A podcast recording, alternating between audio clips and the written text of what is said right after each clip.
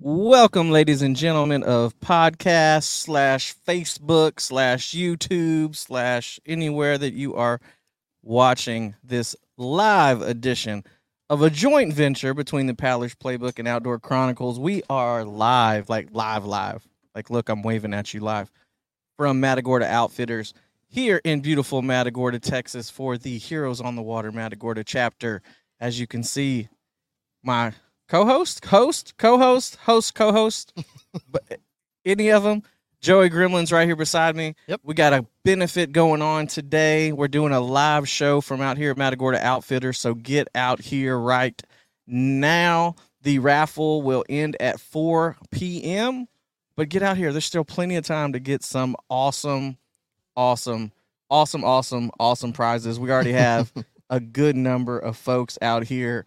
Uh, people are getting snow cones, there's food, there's guns, there's fishing rods, there's kayaks, there's anything an outdoorsman would really love out there. There's some pretty cool stuff, Joey. Yeah, for sure. Um, not just in our raffle, but also at Matagorda Outfitters. Um, you know, I think I did a little live session earlier, and I saw, or I just noticed, uh, it hit me that when I first started coming here to Matagorda Outfitters, it was mainly a fishing apparel store. Uh, but they have since then expanded. I don't even know by how much percentage, but this huge, gigantic place now, it used to be very small, but now it's gigantic.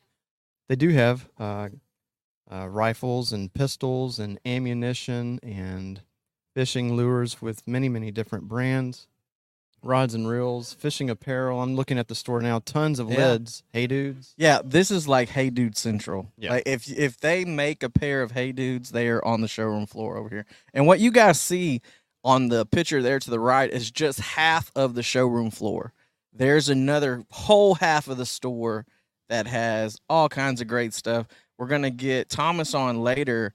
They've got their own Matagorda designed gear that Oh, yeah. says Gorda, Matagorda Outfitters. Yeah. And it is it's really cool. And I want to talk to him a little bit later about who designs it, how they come up with their designs, because I know that there's a ton of people who want to get into the outdoor space as far as apparel is concerned. And I want to talk to him about how they do it because they have so many brands here. But honestly, some of the coolest stuff they have at Matagorda Outfitters is their Gorda gear.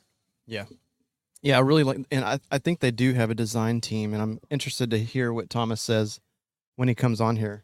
Let's check out the comments. We got a few comments already Ah, okay. here on the live. See what everybody has to say. So people are watching and listening. yeah. Really? Yeah, my man T Rail says, Sup, dudes. my man Steve says, Howdy. And I'll let you pronounce that middle one. Uh, Fidencio Romano. There you go. See, I knew you could roll your R's. I can't roll my R's like that. Yeah, so this broadcast, I believe, is going out uh, via Facebook on the Outdoor Chronicles podcast, on the Heroes on the Water Matagorda chapter uh, Facebook page, as well as the um, Paddler's Paddler Playbook. Playbook. Yep. Yep. Good. Getting the word out. Guys, share this. Uh, get it out there to everyone that you can. We want to raise some money today. They're raising money to try to get some pedal drives. Yeah. Um, that's the main goal of this this benefit, correct? Yeah, and those pedal drives are not cheap, um, but we want to provide those veterans and first responders uh, who maybe uh, paddling is very difficult for them because maybe they had multiple shoulder uh, injuries and surgeries and things of that nature, and we don't want that to hold them back from getting on the water and um being able to experience our motto: paddle, fish, and heal. So. Yeah, we're, we're wanting to get a couple pedal kayaks, uh, as well as some other things, but those are the two big ticket items. Yeah, and tickets are only twenty dollars. So come up here, get you some tickets to I mean, the great stuff that I want to win, the stuff that I want to win is that AR and that NuCanoe. That's what's really Yeah. that's what's getting my money today is I want to win that. Yeah. Oh, it, that's everybody's asking. Can I write on the raffle ticket? It goes for the AR, AR only. Just the AR money. I want the AR money. yeah, and just a quick shout out. I've tried to do this as as much as I can in the last two three weeks. When we asked, you know, all of these various vendors and companies, would you please donate an item, uh, you know, for this particular raffle? And we told them what it was for. You know, for our giving back to our heroes, right? And then immediately, just so many people jumped out. Uh, now, there we're not going to run through the entire list of 24 different individuals who listed stuff, but I do want to mention Or Tactical that's located in Needville. They donated the AR-10. I, I believe Matt was going in there to ask if they'd donate a box of ammo, and they said, "Well, how about an AR-10?" Yeah, that I- I'll take that. That's a fair trade. I'll, I'll take that. yeah. Uh, so Matt Matt Houston was he he played a large part in going to various companies, and so did Vicky Miller. Uh, Vicky Miller is with Remax Opportunities in Needville. Uh, Vicky played a huge role in in reaching out to these companies. But you mentioned the NuCanoe Frontier 12. We can't not mention uh, Mariner Sales because they donated that NuCanoe Frontier 12, and it doesn't just have one 360 swivel seat; it's a tandem. It has two 360 swivel seats. So someone's gonna really like that kayak. Uh, whoever gets it. It's it's going to be really good, especially if you have a a younger kid that wants to go out with you. Those Frontiers are great for putting a, a kid on the front. They're nice and wide. You have the two seats there. I'm a NuCanoe fan. You know, I run the NuCanoe unlimited as my as my rig, and I'm I'm a little sad, Joey. I, I had to say goodbye to probably my favorite kayak for the marsh that I've ever had last night. Why is that? I got rid of my PDL. I got rid of my big water 132 PDL last night um, because the NuCanoe is so versatile Mm-hmm. with the motor on it, and I'm been so spoiled with that motor. Yeah. Um, I've decided next year I'm not going to do any tournaments that don't allow a motor. Mm, okay. So I had that. It's it's sitting there. I, oh Lord, I don't think I'm gonna use it anymore. Um, so we'll we'll. I, I sold it last night. I traded it for some stuff. I'm feeling some kind of way about it. we'll we'll Seller's how this- remorse. Not remorse yet. I just I really love that kayak. I really did. I liked I liked that kayak a lot. Yeah. So I, I'm feeling some kind of way today. Well, you know what they say. Well, the only the only thing that makes me not feel like really really rem- remorseful was it was uh it's a new kayaker. Mhm. He bought it for him to have because he bought a different color one for his son okay. and he sent me a message today and he's already out with his son fishing it. Oh, nice. Like he picked it up last night at 8:30 Yeah. and this morning he was in Christmas Bay fishing. nice. So he's he's ready to go and he's really really excited about it. So I was happy about that. I was happy I could get someone else out on the water. Yeah. Well, good. Um I still need to get out and do some more fishing. Yeah. Uh from the kayak. I went out last week or actually on Thursday I took a day off of work. I've been looking for a reason to take off of work and Matt from the Empty Stringers podcast Mhm. was like, "Hey man, I had a cancellation. Do you want to go out on the skiff?" And as soon as someone says, "Hey, do you want to go out on the skiff?" it's hard to say no. Right. Eh, like I'm sure I'll take a day off of work to go fishing.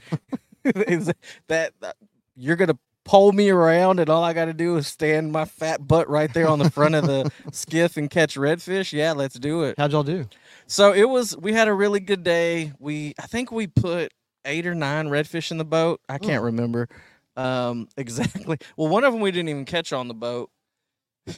We uh, there's this long, long. It's an old oil road that separates two lakes, and it was about nine o'clock, and the breakfast kolache and the energy drink, everything got to swirling in there. And it was time that I was like, hey, man, can you pull me up to this island? Because I got to go to the bathroom. So we pull up to this island. Are we about to go from G no, no, to no, no, no, PG no. to okay? All right. No, I'm no, ju- no. just curious on the rating there. So we had just we had just caught a school from one side of this little little island, and we caught one, one out of the school. So we pull up to the island. I get the toilet paper. I jump out of the boat. I walk a little bit down. He's about to turn around so he can pull the other way, and I'm like, "Hey, there's a school coming up the shoreline on the other side of this island."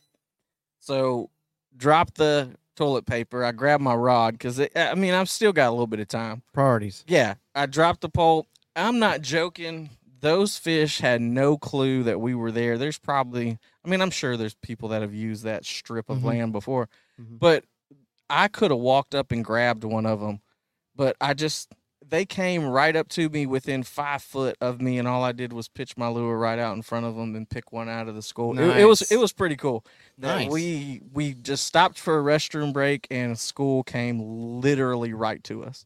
I mean, How often does that happen? not often. Mm. I'm guessing. I've I've never just hey, I gotta go to the bathroom. Here comes a school of redfish right to me. Never had it happen. So that was the first time for me, and I've been out fishing a, a whole whole lot. So it was fun. Yeah. I liked it a lot. Yeah. Uh, the the most that I I mean I typically get out now via Heroes on the Water. Uh, we have events once a month, and um, you know, speaking of Heroes on the Water, during this broadcast, we wanted to bring in uh, some of the other volunteers, so you guys don't always just get my perspective of Heroes on the Water events. So I think we can go ahead and bring in. No, we left the adapters, so we only have two adapters. So Yep. So uh, I'll introduce you. Um, this is J.R. Woolley, uh, Justice of the Peace in Waller County. Is that correct? That is correct. and uh, Heroes on the Water volunteer. So you come down from where Waller County. You come down each time for an event to volunteer, and uh, just want to get your perspective on, you know, how you number one how you heard about Heroes on the Water because some people don't even know about, you know, our chapter, and also want to get your perspective on the events and the things that you've witnessed and what it means to you to be able to volunteer and give back. Well, I heard about it through the podcast, uh, one of the initial podcasts. Okay. Um, friend of mine, Brian Biani, who's also a volunteer. Um, we were staying at a house across from the boat launch or the kayak launch there, and Oh, I remember this. we had been hearing about it. You actually talked about it on one of the podcasts afterwards, and uh, and we just showed up. And Didn't know we had to sign up for it in advance or any of that stuff. We just wor- rolled our kayaks across the street, and and uh, that's how we got involved. I think that was actually the first first or second event y'all did. did you just pull up and say, "Hey guys, we got kayaks too? Can Yeah, we just, exactly can we just did. go with you? Is it okay?" We just showed up, and they're like, "Are y'all?" They, I think they thought we were going to just launch our, you know, we were Yeah. just there to fish Yeah. ourselves, and Yep. we're like, "No, we're here." For No, this- we're here for for y'all. this Yeah. veterans and first responder event. So And, I vividly remember you and Brian walking up. I said, "Hey, I'm Joey Grumlin. Nice to meet you." I said, "Are you guys here uh, for the Heroes on the Water event, or you know, because we we want to stay out of y'all's way if you're not." You're like, "No, we're here for Heroes on the Water." I was like, "Okay," and then you know we exchanged names, and I said, "You know, how was your commute?" And then you turned around and you looked at the house you were coming from. You you said it wasn't bad. It's that house right there. Yep, yep. That's exactly how that went went down, and we've been both of us have been pretty active and Yeah. participants ever since. And you know, I'm a I'm an Air Force veteran. Um, I come from a line of military. Actually, I'm give my son a plug here. Um, Yeah. My son is finishing his second week at Navy boot camp. Um, so he is my my grandfather was in the Army. My dad was a Marine. I was in the Air Force, and now my son's in the Navy. So we have four branches and four generations, which I think is a pretty cool thing. That's That pretty is. awesome. Yeah. uh, and I'm also a former peace officer, paramedic, and firefighter. So kind of kind of hit all of them for me, but um, it, it definitely is something that's that's become near and dear to my heart, and I really enjoy this organization, and I think it's something that it has helped me personally. Yeah. Um, a few times, and, and so I know it helps others too. And know, I think one of the really really cool things, yeah, we take veterans out kayak fishing, but sometimes it's not even fishing Mm-hmm. you know, I can I can remember one. Uh, I had a, a female veteran out with me, and there was these there was a school of eight ten inch redfish, and they were there was a little dump there, and they were just feeding on everything that was coming out. And I'm like, you you can try to catch one if you want, but it's going to be tiny, Yeah. or you can just sit there and watch it. She's like, I just want to watch it. This is so cool. and she sat there for probably 30 minutes watching these redfish just go up and Just tear stuff up. yeah. Yep. they were little, but it was a it was a pretty neat, pretty neat experience for her to watch it. She loved it. She did, she didn't even fish for probably an hour just watching them. You know, Yeah. Yeah. So I have heard of situations and know of times when people have gone out and before we launched, they said, um, Do you mind if, like, I don't even take rod and reels if I just go out there and just chill? We said, Absolutely. You do you. Whatever makes you happy. That's what this whole organization's here for. People have even said, Hey, can I anchor up to your kayak to their fishing guide? And they said, Because I'd like to kick back and take a little 30 minute nap out on the water. It was so peaceful that day, no wind, just relaxing. It was a nice, cool uh, morning, uh, which was, I think, happens one time for our chapter each year. uh, but yeah, people are able to get out there and paddle, fish, heal. They can relax, rehabilitate. Um, So you're a volun you you came out I think initially as a participant and then you immediately went into volunteer mode. What why did you do that? I'm pretty sure you didn't give me a choice.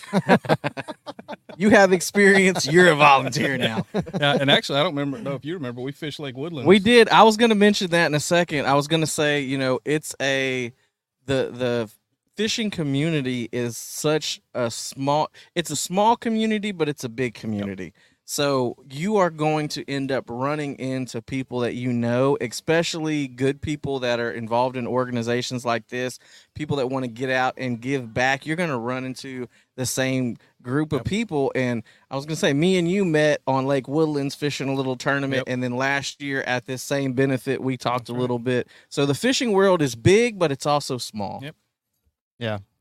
Yep, we have some comments here uh, on the broadcast. Um, Fidencio Romano said, "Thanks for not destroying my name." Thank you very much. Uh, I would have destroyed it. So I'm glad that he said it. Yep. Uh, Camille Knoll is asking um, who's fishing the Jim Dolan tournament. Uh, that's that's a Heroes on the Water tournament, uh, and and she also provided the link there to register. It's heroesonthewater.org 2023 tournament. Thanks thanks for offering that up, Camille. And Camille, I don't know if you know, but I have your uh, tablecloth. It's right here. We're using it, so I found it. I, I was supposed to get back to you. Sorry, Camille. It's a nice tablecloth, though. Yeah. Thank you. We we appreciate it, Camille. Uh, Joey, you want to throw up the um, link for if they want to purchase tickets online for the raffle? You guys can find those in the comments. And I just wanted to say, I plan on being at the next two events. I really, really want to be at the next two events. And I know you were talking about you had someone who was just watching the redfish and they were just feeding and everything. And Joey, you were talking about people who want to take naps and and sit there and just relax. Please set me up with someone who is very mad at the fish because I, I don't know if I could sit back and wait. I'm gonna be like, all right, we gotta throw. Come on, let's get it, let's get it, let's get it. I, I don't know. I want someone mad at the redfish. Yeah, and and we try to do that. We actually there is some thought that goes into you know because Who's going with who? who's going with who. Um, sometimes we've had participants, a veteran, eight year Army veteran. He went out with one particular fishing guide. We'll say like John Picker one time. He said, "Is there any chance I can be signed up with him again?" Just because we had a good time on the water, conversation was great, and yeah, um, just to elaborate on our uh, our uh, monthly events that we have in Matagorda. When you get there, you're typically w- greeted with a warm welcome, handshake, and how you doing, introduction, and then you're in- immediately introduced to your fishing guide. And that fishing guide is typically a seasoned person who has kayak fished for many years, and they're some of them are veterans and some of them are civilians, and they just want to give back to the veterans, and that's that's really good to see. Yeah, and I uh I just I, I like I like to give back, but I want them to catch fish. Like I want to go out and let's let's go catch fish. We can paddle around and I'll I'll teach you everything, but I'm uh I'm in the paddle catch fish heal. Let's let's do that. Well, I'll tell you, Drew. Most of most of the people who are going out want to go fishing. Yeah, So yeah, it's, yeah. It's it's Yeah. a one off for the people who don't want to, but it's uh Someone generally most everyone pictures. that's coming is Yeah. ready to go fishing. So Yeah, and it's there, there's different things. Like I'm getting to the point now where I've caught enough redfish, and I think me and Joey talked, or maybe me and Besnick talked about this. Like there's this progression I think that a lot of people go through. They start off kayak fishing, and then it'll morph into like, all right, now I need to catch redfish on the fly from a kayak, and then it'll morph into okay, now I need to get a camera and take some really cool pictures of redfish tailing from a kayak. And then it morphs into, well, maybe I could be a guide. Like maybe I can do that. So I'm at the point where I really enjoy taking pictures of people catching fish. Like that's where I'm at. And I think taking someone out and getting some really great pictures, that's that's my goal. If I go fishing with somebody, my whole goal for the trip is first you got to catch fish for this to happen but I want to take a picture that you put as your new profile picture on Mhm. your social media. Like whenever I send it to you, I want you to put it as that. And I think that's one thing that I do when I'm out fishing with somebody guiding. Um, a lot of times I don't even fish. Yeah. You know, I'm I'm helping them and and and trying to get them because a lot of these people, this is some of them's their first time ever even fishing. Yeah. You know, they've never never been on a kayak, Yeah. never even fished before. So, just giving that experience to them and and, and watching them enjoy it is something that is is just uh, it it makes me feel good. Yeah. doing it. You know. Yeah, yeah. And when I say I, I want somebody mad at the fish, Oh, like I I, want them to catch the fish. I don't have to catch the fish Right. anymore. But I'll be so frustrated if there's tailored fish and they're just like, I want to watch them. No, no, throw out in front of them. Let's catch one and get a get a good pick. So, just a quick time check. We're coming up on 1 p.m. Central Standard Time. We are going to end the raffle sales at 4 p.m. and then we will begin drawing winners. So, if you have not gotten a raffle ticket yet, they're only 20 bucks a piece. Uh, in the chat here, I put out uh, instructions on how to purchase a raffle ticket if you can't come by Matagorda Outfitters today. They're only 20 bucks a raffle ticket. You purchase by donating in 20 min- $20 increments to a website that I posted there. That goes straight to our Heroes on the Water chapter. So it's not like you're buying the raffle ticket for 20 bucks and then later it has to transfer over. That's going straight into our chapter's account. After you do that, you'll get an email receipt. All you got to do is send that email receipt to me, Joey Gremlin at gmail.com. And then your name gets written down, and hopefully we'll be, we'll be pulling your name uh, about 415, 430. So you can get an AR-10 or a NuCanoe Frontier 12 or a custom rod made by, made by none other than Drew with Turner rods. Yes, sir. It looks it looks good out there too. I gotta go. I, haven't gotta seen it yet. I gotta go look at it. It's got snake skin on. Like it's it's a it's definitely a I don't want to say showstopper, but it's definitely something that catches people eye ca- catches people's eye. It's Yeah. got real snake skin on the butt. It's got the paddlefish heal Matagorda chapter on it. Nice. It's it's a pretty it's a pretty cool rod. I will tell you, my wife likes the color too. She's a, she Oh yeah. that. I don't know what color that is though. It says it's sea foam, but to me that's not really sea. It's like a light light light sea foam. Yeah. Well, she likes it. And then it's got uh kind of tan and red accents on there. Give it a little pop.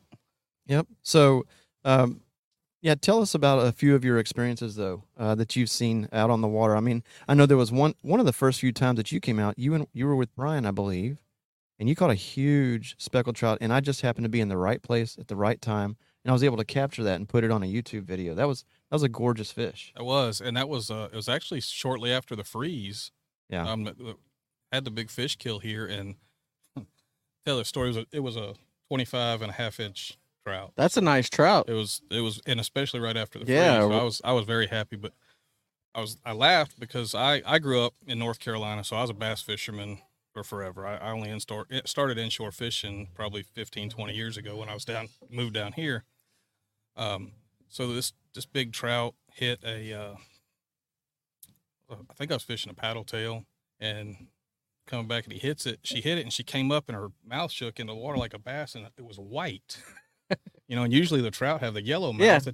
but it's solid white. And I'm like, what is a bass doing in East Matagorda Bay? And then I realized the salinity's a little little high for bass down here. But yeah, it was a it was a beautiful fish and it was a. I'm I'm glad you caught that on video. It's pretty pretty cool and it's uh, it actually hangs in my my place here. So the first picture you see when you walk in the front door is is that picture on the wall. Nice. Yeah, man. So what what what kayak are you running? I have a native Titan 12. Okay. So I saw a, a question earlier. A gentleman and and guys, we love fishing. We love kayaking. We love heroes on the water. We saw some question a question earlier about an upgrade for a bigger guy, and me and Jr. aren't small guys. Now Joey's a little bit smaller than us, but this guy's asking. You know, he's gonna upgrade. He's 6'2", 190. He's got a Tempest 120 and wants to wants to upgrade. What do you guys recommend? And you were just saying you're running the Titan, which that's a that's a good big boy kayak. is a one man bass boat. yeah, it, it's it's a big boat. The only downfall of the Titan is it's just a little heavy. It is. loading and unloading. As long as you have a good friend to help you That's true. unload and load that. I mean, same with the PA. PA is a great boat, tons of storage. Um, it's great for bigger guys, but it's 100, 120 pounds, Mhm. 140 pounds once you get everything on there. Yep. So getting it loaded and unloaded is a big thing. And I hate to give recommendations without knowing more than just your height and weight because depending on how you're going to store it and how you're going to transport it, if you got a trailer and where you fish is launching at boat ramps, it don't matter how heavy it is. You can get a autopilot at 120, 140 pounds, fully rigged out with batteries and everything, and be able to launch it. Yep. But if you're doing a combat launch, you may want to get something a little lighter if you're if you're throwing it on top of the of the vehicle. My recommendation would be get with get with some of the local kayak shops. I know Austin Canoe and Kayak is is no longer open there in the woodlands, but um, getting with them, a lot of them do demo days and, and going out to those demo days and just trying the different things that they have to offer. Even if you're not wanting to buy what they have, if you you, you can get in a wider kayak and see if that stability is what, something that you like. You know, kind of what what what you like of the different kayaks Yep. they have and how it handles for you, and then going from there. Um, I love my native Titan, and just like you said, like I'll, I I've gone to Fayette County Lake by myself and put it out on the boat launch just like it's a boat, and it's and it's very simple. Um, but even here, I mean, there's even for those bigger ones, the the wheels and things that you can get for it that can make them a little bit easier. But um, and then of course the other thing is the budget Yeah, you know because you can you can you can get into a pretty uh pretty expensive on kayak so there's there's a lot of variables um, and i would just suggest going to the kayak shops and and seeing when their demo days are and trying out different ones Yeah. if you want to get up and you want to try out almost every kayak that's out there, head up to Mariner Sales in Dallas. absolutely That is worth the drive to go to their demos, and I believe they have a demo day coming up. I don't want to lie to you guys and tell you, but I think it's September 16th. It may be the 23rd. Just check out Mariner Sales. But there's also a couple shops here in uh, the Houston area, Fin Factories up there on the north side of Houston. Um, you've got No Bad Days, which is over towards Austin. Those are two other good outfitters, but I would recommend heading up to Mariner Sales. It is worth the drive. They have everything in stock. They're going to have all your colors. So if you want a certain kayak, if they don't have it, they will get it and they will get it quickly.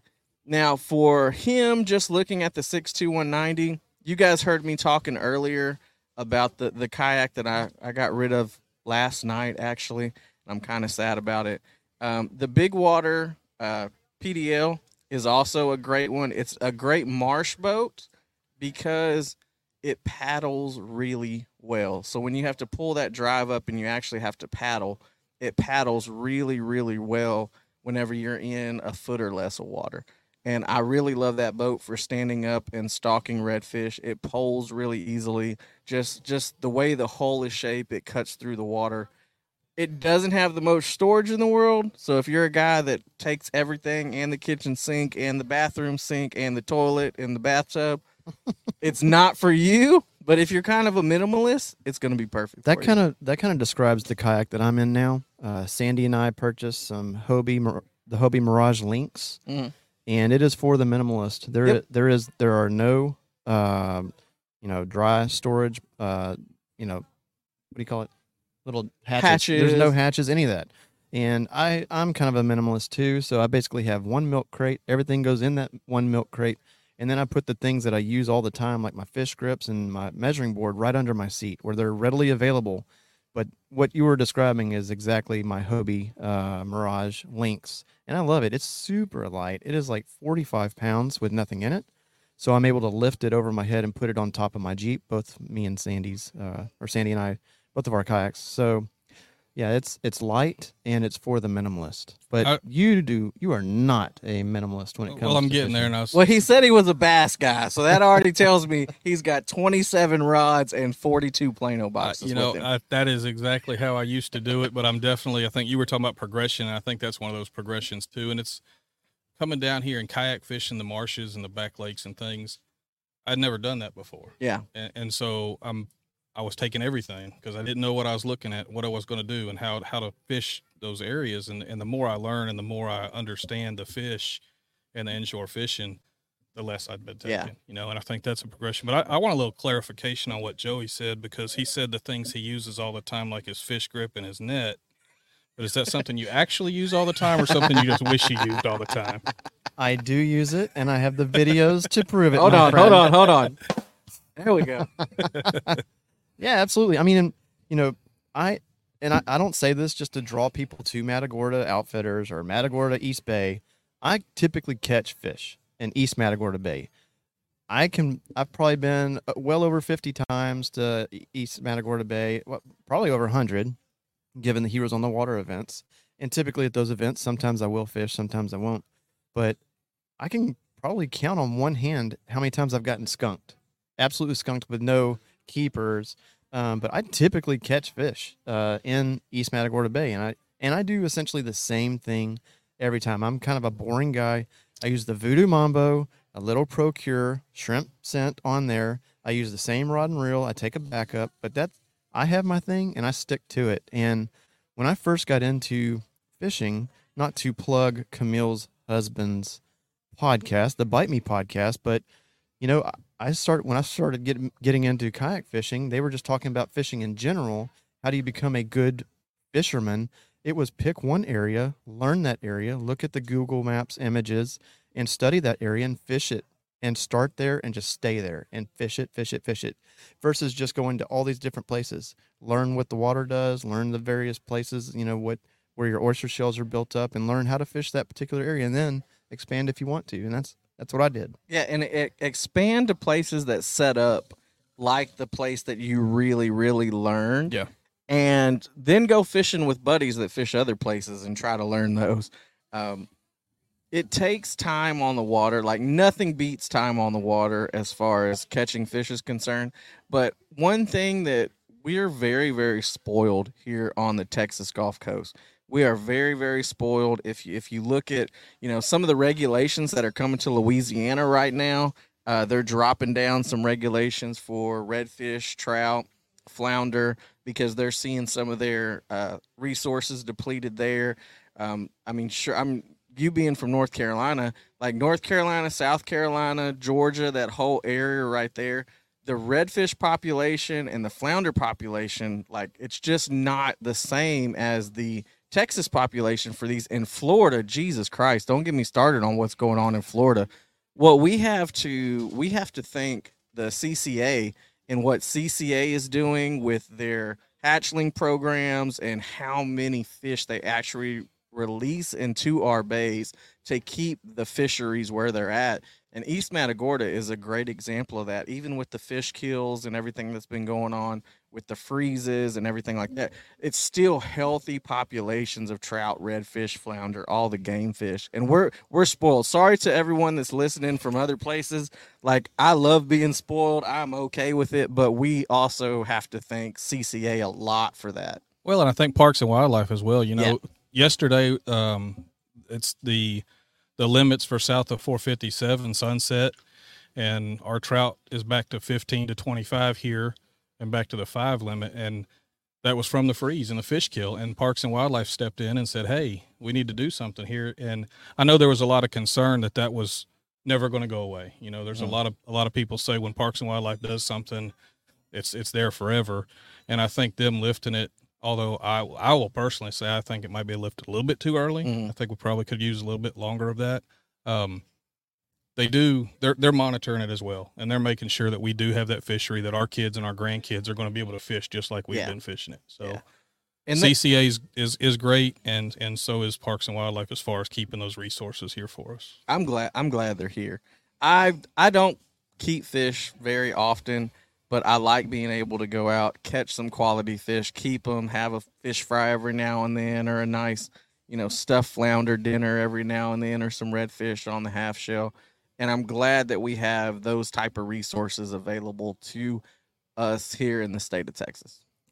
So I was just wanting to show.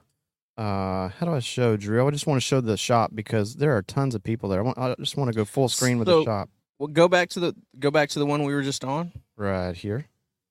Nope. Nope. Keep going. Okay, right here. Yep.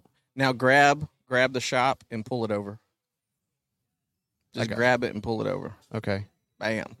All right, there we go. Look at all the people, and they that door keeps opening and closing. There's a lot of people coming out here today. Yeah, man. it's awesome. It's good, really good turnout. This is, of course, Labor Day weekend. I mean, you didn't plan it to be Labor Day weekend because of the traffic that was going to come through here. No way. I'm not. but uh, you know, we we really want to thank. Uh, we'll thank him in person when he gets here. But you know, Matagorda Outfitters. Last year we did this, and it was such a huge success to have this Heroes on the Water Matagorda chapter benefit hosted by Matagorda Outfitters, a fishing apparel store, plus a ton more uh, rods, reels, ammo, guns, hats, uh, hey dudes. But he, he graciously um, has said, let's do it at my shop. he said we'll have a lot of folks who would like to uh, enter for some raffle items and give back to the heroes because you know at the end of the day, what's happening here? We're hanging out in Matagorda. It's a lot of fun. We're thankfully good weather. It's not blazingly hot today. It is hot, but it's not blazingly hot today. We got some cloud cover to reduce the temperatures a little bit, but we're raising funds for our heroes, for our veterans, first responders, and their family members uh, to be able to put them in the best possible kayaks so they can have the most enjoyable experience while kayak fishing down here in Matagorda. And that's what we do. Once a month, we host events, Lord willing, if the weather's good. We host events once a month and we take out these veterans, first responders, and their family members so they can paddle, fish, and heal. And our current objective and goal for this particular benefit is to buy some pedal kayaks. Sometimes there's going to be some veterans and first responders who their shoulders are not what they used to be, and so paddling may be difficult for them, but we don't want that to keep them uh, from getting on the water. So we're going to invest in some pedal kayaks, and those things aren't cheap. So we're having this benefit so we can raise those funds so those guys who can't paddle they'll be able to get out there on the water and pedal fish. It's going to be a good time. I can't wait to see the the I can't wait to see after this benefit how much money you guys raised this year cuz I know last year it was a very successful a very successful benefit and I believe you guys got the trailer last year. Yeah, so we we got a utility trailer um, last year. After the benefit, we got a utility trailer I think we got 15 brand new Penn Fierce 3 rod and reels.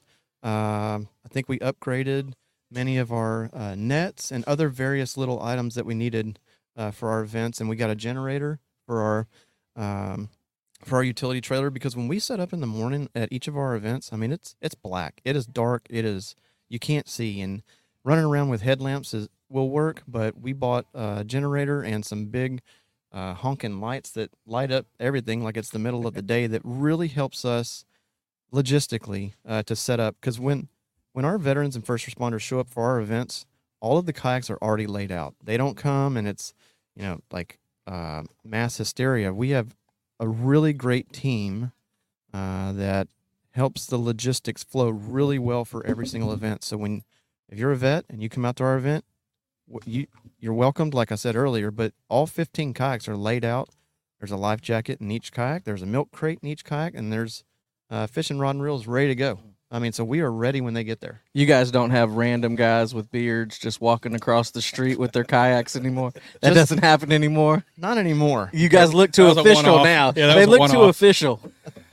they look official now that they Yeah, have everything They set expect up. us to be there now, setting them up. Yeah, there you go. There you go. Now you were talking earlier uh, about being a little bit of a minimalist, and you said you were taking a whole lot of gear. What is a whole lot of gear to you? Like how many how many Plano boxes are you taking with you?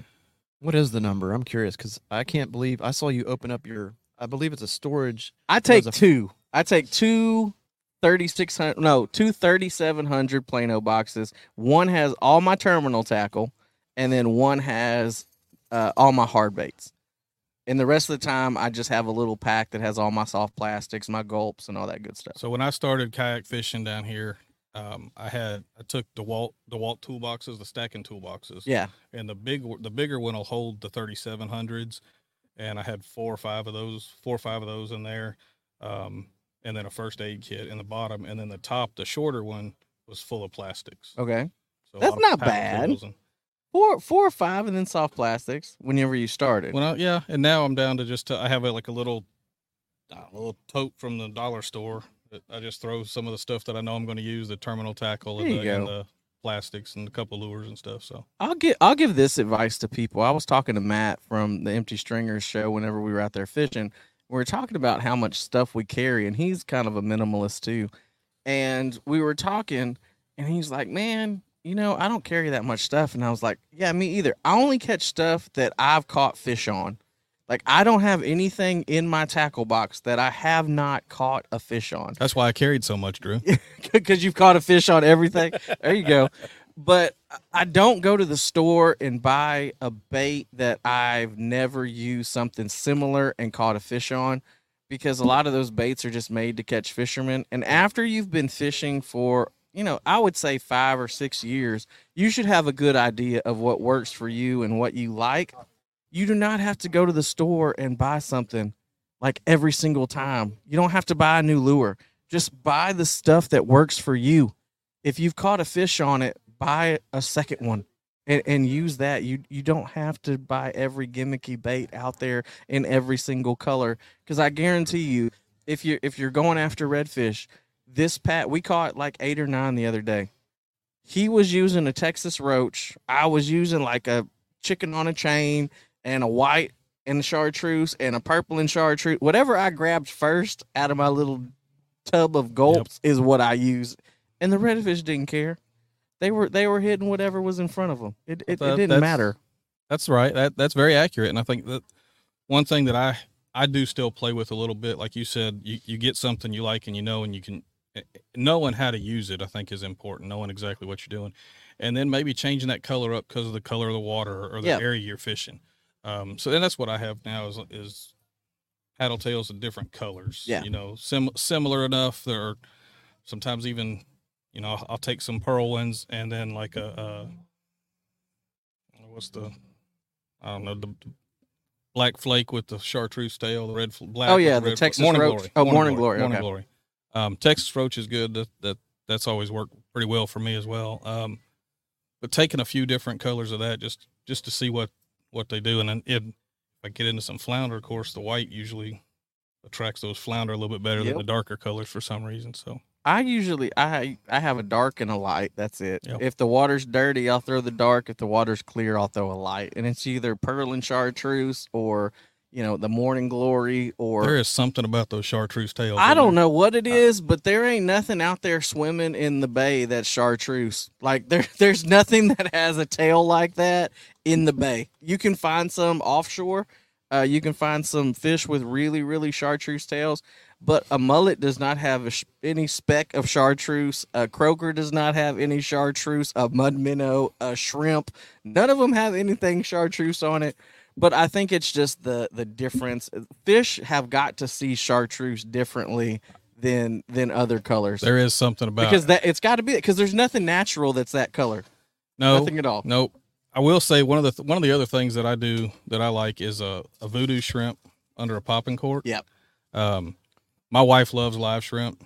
That's what she wants to fish with when we go fishing. Um, but I, I'm when I go out on my kayak, I'll have a rod with a popping cork and a voodoo shrimp. And I always thought that sometimes about the voodoo shrimp was some of these colors are like they're weird. And then I think it was last summer we had got some live shrimp, and I pulled a few of them out, and I'm like, wow, this shrimp's tail really is purple. Mm-hmm. They'll Uh, have that so kind was of translucent. yeah, it was it was neat to see Yeah. how how similar some of those shrimp were to some of the voodoo shrimp colors. Um, and but I'm with you. Like, I what what's chartreuse out there? I've never. I mean, we had all different colored shrimp in that bucket that day, but there was no chartreuse in there. Mm-mm. I've never seen anything with red and purple flake on it like Morning Glory, I've never seen that, but it works. It works all the time. What the the thing that gets me the most about baits that catch fishermen is like how detailed some of these topwaters are, especially when it comes to frogs on the bass side. There's frogs that are eh, like realistic. The fish are not seeing anything but the belly of that frog. It's either a white belly or a black belly or a brown belly sometimes. Like they're not seeing the fish cannot see like the frog hairs coming off the top of that top The, water. pu- the pupils in the frog's eye actually Yeah. you can see translucent in it. Yeah, it's that's that's great. The fish ain't seeing that, not at all. I mean, they're like I've seen them just come up and you know hit breadcrumbs. Like they they do not care what color the top of that frog is. Same thing with some of these really really realistic um top waters and things like that. It's to me it's just whatever color the belly is. If you got a dark belly, a light belly, or a shiny belly, Yep. they're gonna come up and hit it. So Andrew uh, left a comment in here. Andrew Keene, he's one of our volunteers. He was not able to make it today. He said, "I stick to various colors of wedge tails, but first fish I caught on shrimp was with this chapter. Oh, isn't that cool?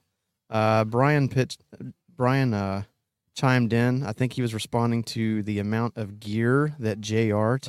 That's- He says the correct answer is enough to require enough to require a four man pit crew. That sounds about right. I know a few people that are like that, that you just got to have 12, 12 people. And the ones that, the, the worst thing is someone who takes that much stuff and they're also trying to get a lot of uh, GoPro footage, and they got four cameras to set up as well, and they look like Sputnik going going away. Now I do have a camera, and then I have my action hat, and I have a camera on my hat, but generally it takes me about maybe five minutes to get the boat off the truck and get everything on it and ready to launch. I fish with some people. It's like 25 minutes for them to get everything set up on their boats. And I'm just like, come on, man. But the great thing about Heroes on the Water, if you come to one of their events, everything's already set up for you. And all you got to do is show up. And you don't have to worry about somebody setting up for 30, 45 minutes. You're waiting on them to launch. Yeah, they they get to come over, put on their life jacket, get in a kayak, and go. And when they get back, they take their life jacket off, they go eat lunch, and we take care of everything else. Yep. Drew, do you know how many lures we've had to purchase in the last, or actually, this chapter will, will hit three years this October. So for three years, do you know how many lures and soft plastics we we've had to purchase? I'm going to guess none. Zero. You've had them donated. Zero, and they've all been donated from Egret Baits and Voodoo. Uh, so huge shout out to Ken Chaumont and Jamie Burnett. Is it Burnett? You spoke with Jamie at the fishing show, didn't you? I did. I Okay. did. I believe Uh, that's correct, but I'm not 100. percent And I don't, guys, I don't even ask them anymore. I asked them one time, they found out about our chapter and they were all in. And since then, Jamie reaches out to me about every three months and says, How's your supply? They want to take care of us because they know it's all for veterans and first responders and their family members. Yeah, and those uh, wedge tails, that's a really good bait for first time fishermen because literally you you don't have to work it like you don't have to work it crazy. You can just throw it out and reel it back. Really? Yep. Throw it out and reel it back. I always recommend baits like that to folks who just started fishing. They want to get into some saltwater fishing. Stuff like a wedge tail, things like a wake bait stuff that you can just throw out there as far as you can and reel it back in and and just wait for a strike you don't have to have a certain cadence you don't have to rip it every once in a while just throw it out there reel it back in and the wedge tails are great for that same thing on a popping cork with the with the Oh, voodoo shrimp That's and that's what we we set a Mhm. lot of them up with that because it is a it's a, a great beginning way to fish. You Yeah. get that once you once you teach them how to get that popping Mhm. cork to pop and work, and it's it's the only thing you got to figure out there is the depths. Yeah. how, how far below that popping cork you want that shrimp to sit. So this is funny. Uh, it wasn't this last event in August, but I think it was in the July event. Um, uh, I was out there fishing, and you know, typically all of the fishing guides have a radio on them. So if fish are catching in a particular area, they'll come on the radio and they'll say uh, where they're catching and whatnot. Uh, and it's also kind of like a little bragging thing for the fishing guides, like, "Hey, my guy." Uh, he got this. So one time I was out there. I think it was in within the first 45 minutes. I was able to hook up with a nice speckled trout. I was like, hey guys, I'm right there by what I call the goal post, but there's basically two white PVC posts sticking out of the water. I said, I just hooked up with a 23 inch speckled trout using a Voodoo Mambo. This is where I'm at. And uh, go Air Force, I think I said. And I kid you not, it wasn't 10 minutes later, some fishing guy says, oh yeah, the Army just one upped you. He caught a 25 inch speckled trout. So there's a little, com- there's a lot of camaraderie that goes on, but there's also a little gentle nudging between the branches as we're out there. So it, it's good fun. I mean, that's with everything though, right? It- Yeah. I mean, we all know the best branch. Air Force, There absolutely. you go. Yeah. Absolutely. Although now I am a little partial to the Navy. Yeah, now you yeah, now you got to root for two. So, but man, we're we're so excited, and, and the traffic is not slowing down. Uh, looking, I'm I just keep turning around. I'm in amazement of how many people are here getting all the goodies at Matagorda Outfitters, and I haven't got a count yet for how we're doing on raffle tickets. So I need to do that. Uh, but but I just those prizes. Let's let's list a few more of those prizes here. Let me pull up the Facebook page. Um, and of course, the instructions to purchase raffle tickets. If you can't make it to Matagorda Outfitters today, you can purchase them online. I put that in the chat. Uh, we mentioned the AR-10. We mentioned the NuCanoe Frontier 12 fishing kayak. David's Tackle out of Rosenberg. Uh, he made a custom fishing rod. It's red, white, and blue. Bayou Boys, Po Boys donated a $50 gift card. Hometown Metalworks. There's some really cool redfish, speckled trout, and flounder signs out there that um, Hometown Metalworks, uh, um, I think uh, Matt worked with them in getting those uh, put in. Of course, Jamie and Ken Chaumont with Egret Baits, they overnighted me a whole box of fishing lures. Uh, let's see here. Christy Taylor, she made a decorative fishing wreath and a custom fleece Astros knot throw blanket. So it's not all fishing stuff. There is some other items out there. Uh, there's a Consuela bag from Bayside Chick Matagorda. That is a really nice. I mean, I'm not a bag guy. If I were a bag guy, I might use that bag. It sounds like you're a bad guy I'm- since oh, you I- know it's a Consuela bag. Well, I will tell you, there has been plenty of women out there who have purchased tickets because they saw that bag. Yeah. So Uh, what else we got here? Coastal Steel and Dirt. Today I received a check from them. I'm not going to list the amount, but it's very, very beneficial for our chapter. So thank you guys, Coastal Steel and Dirt, so much. Um, now, Hoodoo Sports reached out to us and said, I know y'all are trying to raise money for a few pedal kayaks. They said, instead of donating like a cooler to raffle off, he said, How about I donate a pedal kayak to you guys? I was like, uh, yes, sir. And thank you.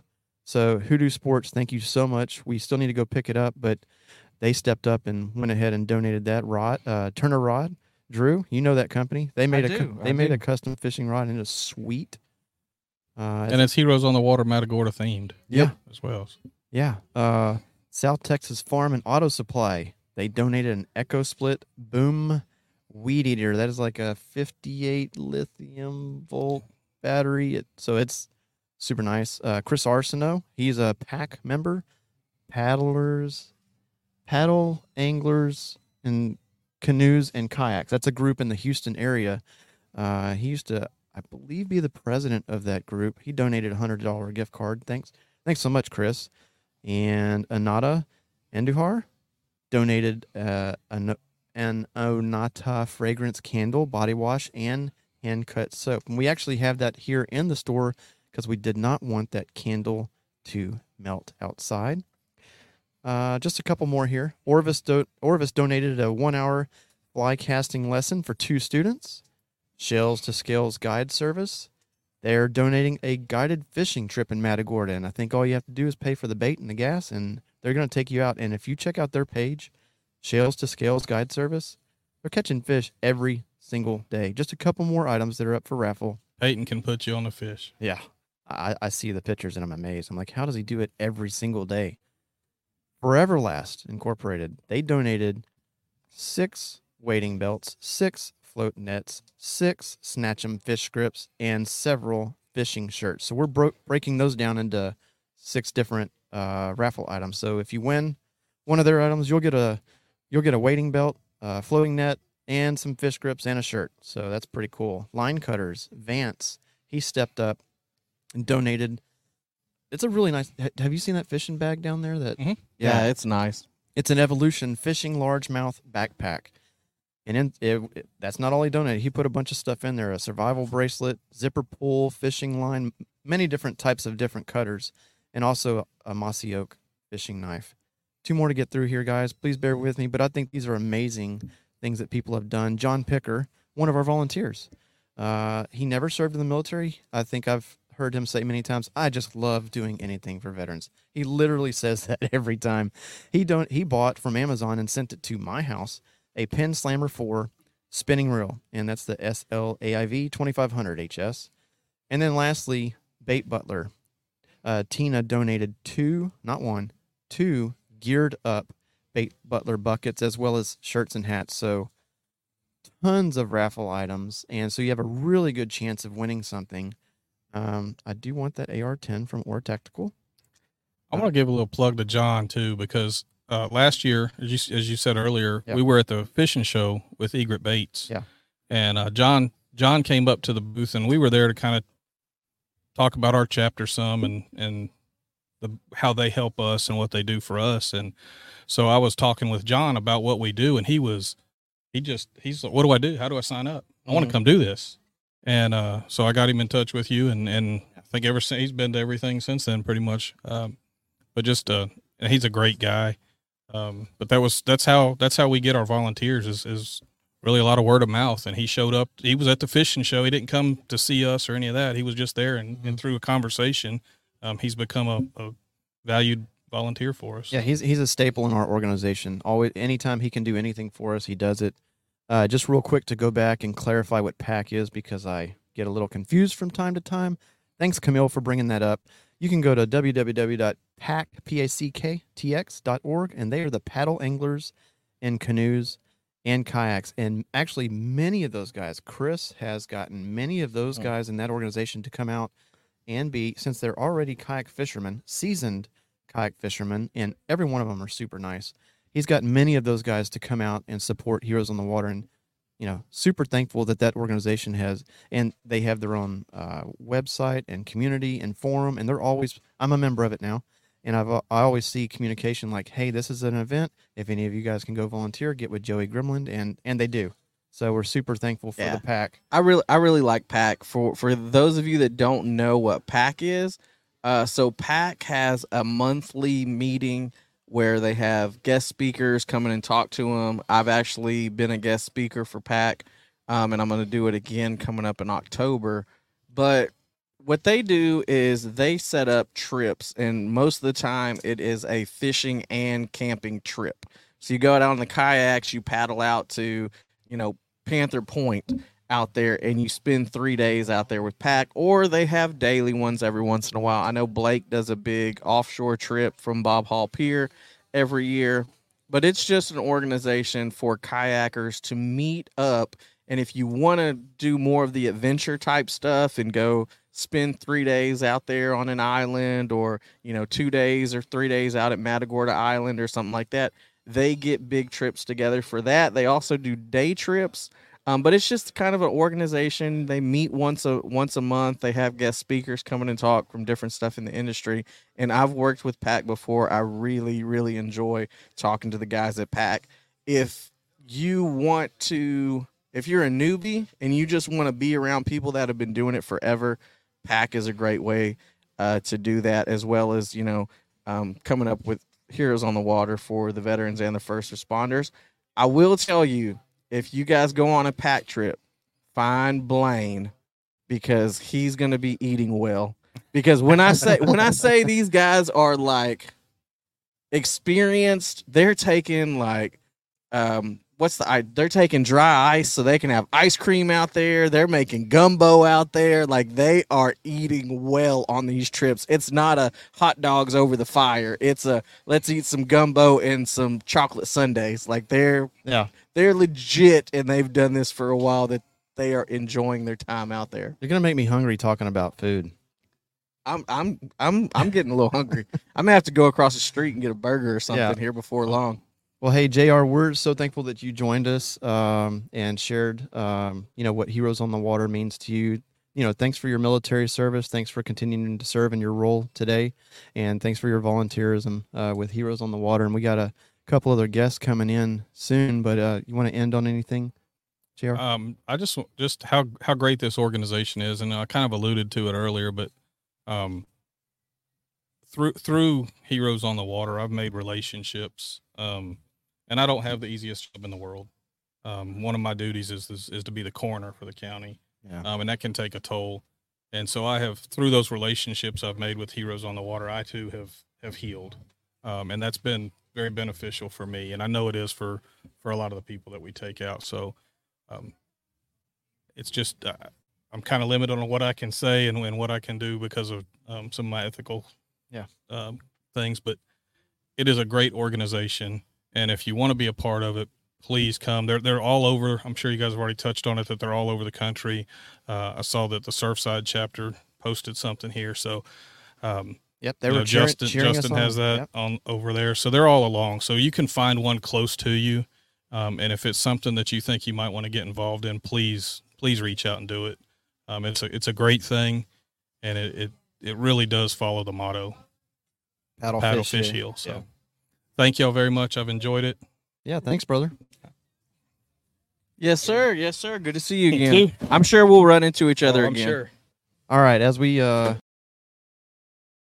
it's not it's not that uh all of our guests today are going to be Air Force. It just so happened Ah, that the first guest was Air Force and the second guest is Air Force and I'm looking over my shoulder and the third guest will be Air Force. So, um let me go ahead and change this real quick. But Leslie, do you want to introduce yourself? Not yourself? that there's any bias or No, anything going no, on at no. all. Uh huh. No. no, but just works out that way. Yeah, Leslie is uh, one of our volunteers, Leslie Enright, and we really appreciate everything that you've done for the chapter in a short amount of time. You came on, uh, I believe you came on as a participant initially, and then you were like, I love this. I want to be a part of it. And you Yeah. kind of transitioned immediately to volunteer.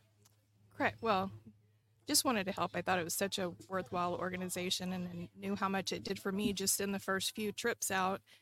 Um, haven't caught a fish yet, but that's coming. um, but just loved it so much and loved uh, everything that it stands for and what it's trying to do for our communities, the veteran communities and the first responder communities. And uh, just wanted to help in any way I could. Mhm.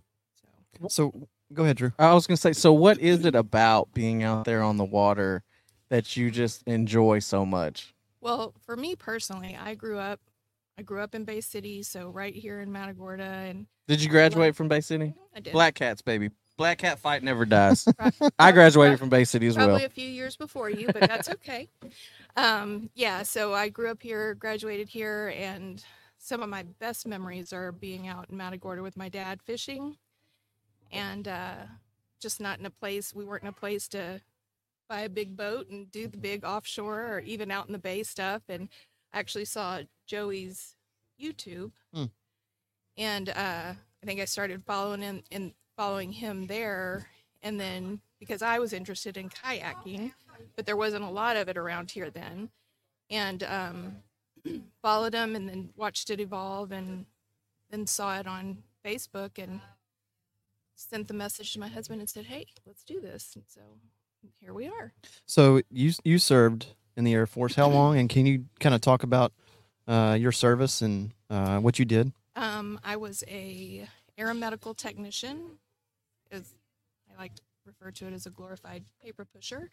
Um, oh, sorry. You're good. That's all right. I'm just I'm just showing. you. That's all right. Uh, um, uh, aeromedical technician. I was assigned to the flight surgeon's office, physical exams. So anytime, and I was attached to a fighter squadron. So anytime a fighter squadron would deploy, I would deploy with them. Mhm. Um, which, as you can imagine, with my husband being the Air Force and starting to have kids, it's not the ideal situation. Many people do it successfully and are great at it. I just didn't feel like that was the path for me. So um, on our second baby, we said, yeah, it's time. Time for me to be done. So seven years, um, loved every bit of it. We, my husband and I met in Panama. He's from Connecticut. I'm from Texas. Met in Panama. Um, went to England. We have one one daughter that was born in Panama, one that was born in England, a son that was born in Nebraska, and then we- All over. And then we have one that's actually born in Texas. He was born in Texas while Tim was uh, on a remote assignment to Honduras. Oh, so wow. Wow.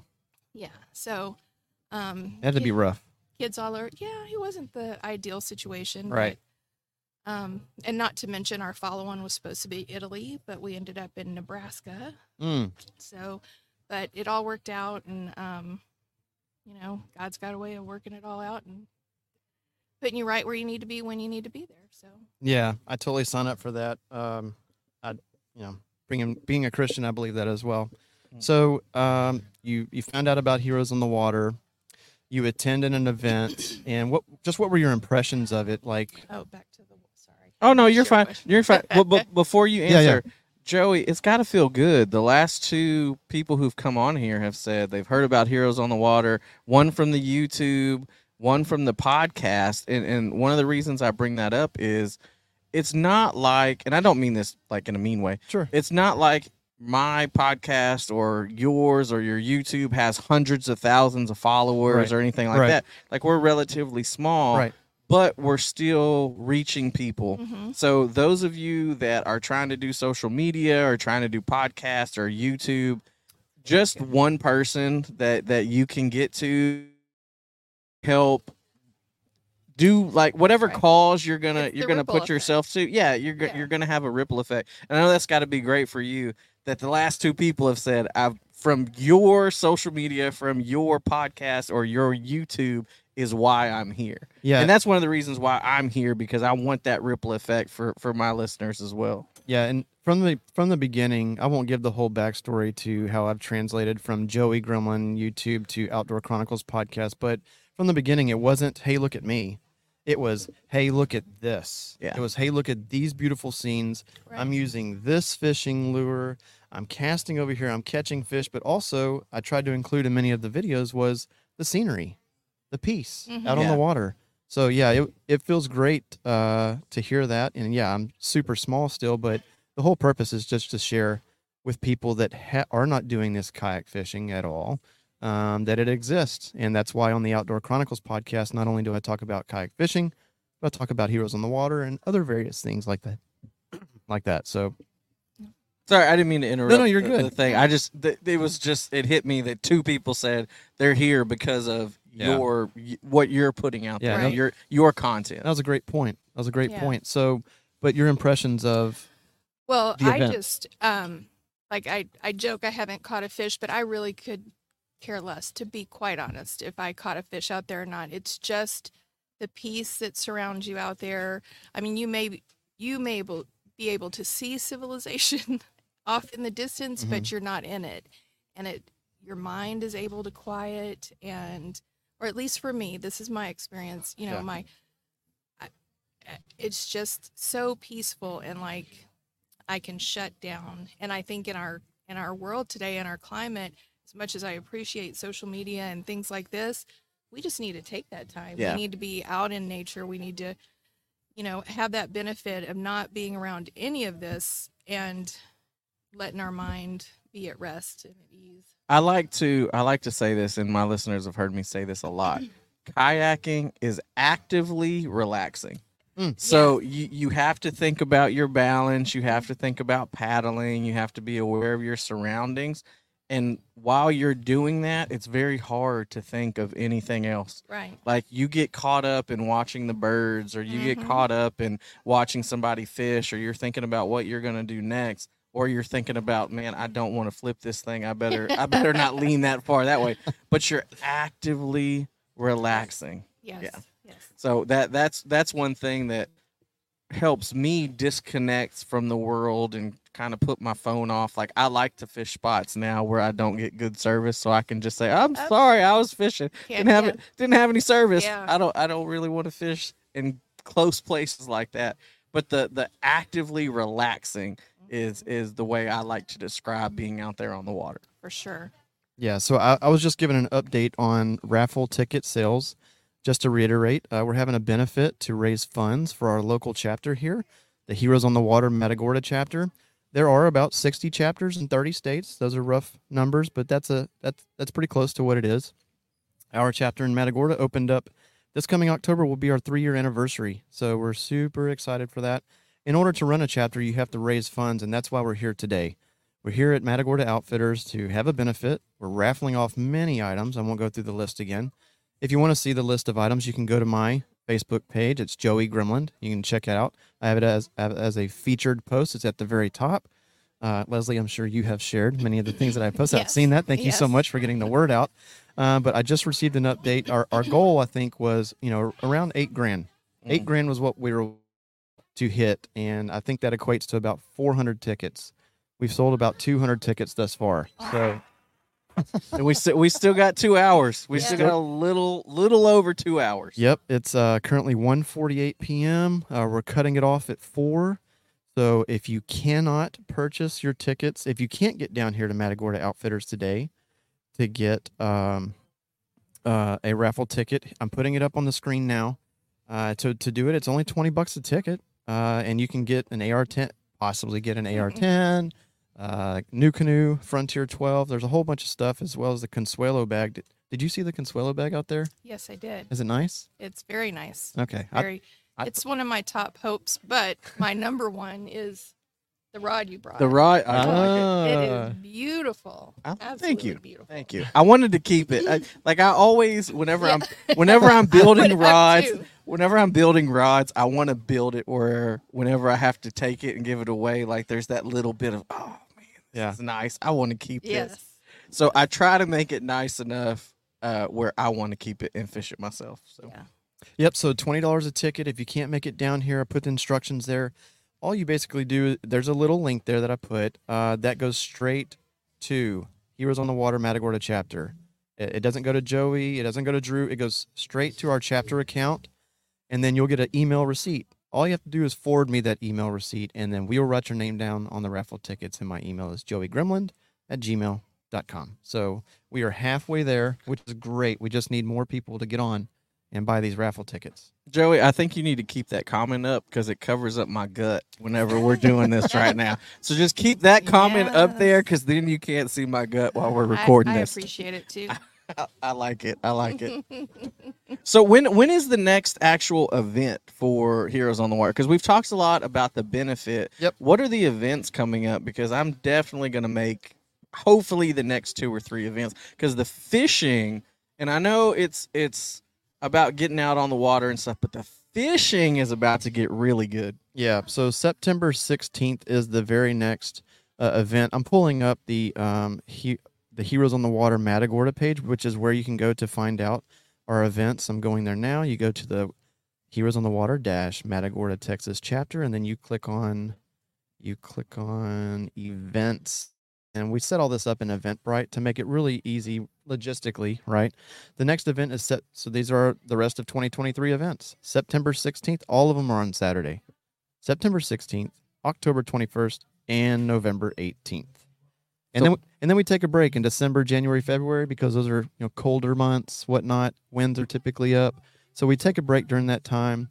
Uh, we regroup as a unit of volunteers. We identify our goals for the next year. We'll do that together.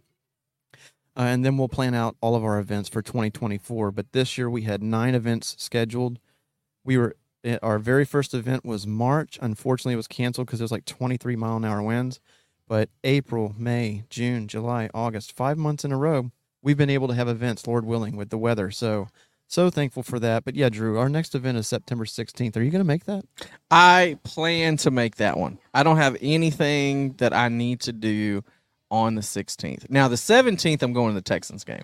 Okay. But the Ah. 16th I don't have anything going on. Okay. I think me and me and Saltside Jess will be there for that one. So, y'all are Texans fans? Yes. Leslie, you and your husband Tim, do y'all watch football, NFL? I'm no, not No? me. Tim, yeah, Yeah. yeah, Okay. he'll chat about that. Yeah. Okay. Well, Leslie, we really appreciate you joining us. Uh, is there anything else you'd like to add about the? No, I just appreciate all that you do and all that the rest of the volunteers do to make this happen every month. And Yeah. Yeah, I'm glad you said that because a lot of people think me, which I have to immediately say, I'm just the face. Like there are so many people that do Yes, way more yes. things than I do to make all of this work. It's it's really all the volunteers. I'm just the email guy and the social media guy. But uh, thanks for joining us and Thank thanks for your military service. And uh, are you making the September 16th event? Do y'all know plan yet? on it. Yes. Good. Yes. Okay, so we're gonna bring in the other Enright. All right. Okay, I thanks. think we're on the different Yeah. a different picture, right? yeah. Thank you so much. All right. We're going to switch it up here and we're going to have the we're going to have the other Enright come in and join us. Feel free to scoot up as close as you want. Take your time. All right. And then want to talk about like about right there. there. Tim, right. welcome. Thank you. Uh, so uh, you are. Uh, I'll give some high level, and then we'll dive into some details here because I want to hear about your military service, and also want to hear about your involvement with uh, Heroes on the Water. Um, but Tim Enright, Air Force. How long were you in the Air Force? Just under 22 years. Oh wow. Okay, it was it was only ten for me, so you more than doubled mine. And uh, where all were you stationed while you were in? Um, yeah, um, I was stationed, well, Texas, um, North Carolina. Okay. Then we went to um, Panama, Howard Air Force Base down in Panama. Okay. We were at Lakenheath in England. And we made our first trip to Incirlik, Turkey. After Turkey, I went to Honduras for a remote. And then we went, we did our state tour. We went to Nebraska to Offutt. And Mhm. I, I took a special duty at Langley. Okay. And then we finished up in Turkey again at Incirlik. So it's funny, whenever I ask fellow Air Force members who have served where they're stationed, I'm always waiting for that key to say, I was stationed there, and then it drives down a conversation. I haven't been stationed at any of those places. so I, I myself was in at Kelly Air Force Base San Antonio for three years. I was at the Pentagon for three years, and then I went to South Korea, Osan Air Base for one year, uh, and then I finished up at the National Security Agency in Fort Meade, Maryland. So I hadn't, of course, I was kind of a IT. I did IT security. What was your job? I was in the electronics. Uh, Okay, cool. We were like we were like brothers. Yeah. We were kind of Been too long at Keesler Air Force Base. in Yes. Tech school. yeah. But yeah, I, I was with the air traffic control side of the house. We first was with the radars, and then we all merged together. So we took care of all the landing systems, radars, and radios Okay. at the end of my career. Okay. And of course, your wife was just on. She served eight years, was it? Yeah, Eight, just under eight. just under eight. Okay. So thank you guys for your service. Um, so we're here, Heroes on the Water. We're at Matagorda Outfitters. Um, so I just want to talk about from your perspective. Uh, how did you hear about Heroes on the Water, and what what do you think about it? Um, I I heard through my wife Leslie, we were interested, and like I heard her talking about, we saw saw your um, either YouTube or Yeah. somewhere on um, Facebook. Yeah. about you going out, and then she found it on Facebook, and we signed up for our first first uh, event. Mhm. I was a little a little nervous because we got a little. We, we we purchased a kayak earlier for Leslie. Fits her great, but when I was on it, I was it was very hard stabilizing myself, so I was going into it a little nervous. Yeah. But the equipment you guys have was is incredible. I never once felt like I had to stabilize myself on the equipment you guys use. So you must have been on. So our fleet, we have 15 kayaks. Um, 10 of them are the Bonafide RS 117. So 10 of they're just different colors. You you had to have been on the Bonafide. Yes. Yeah.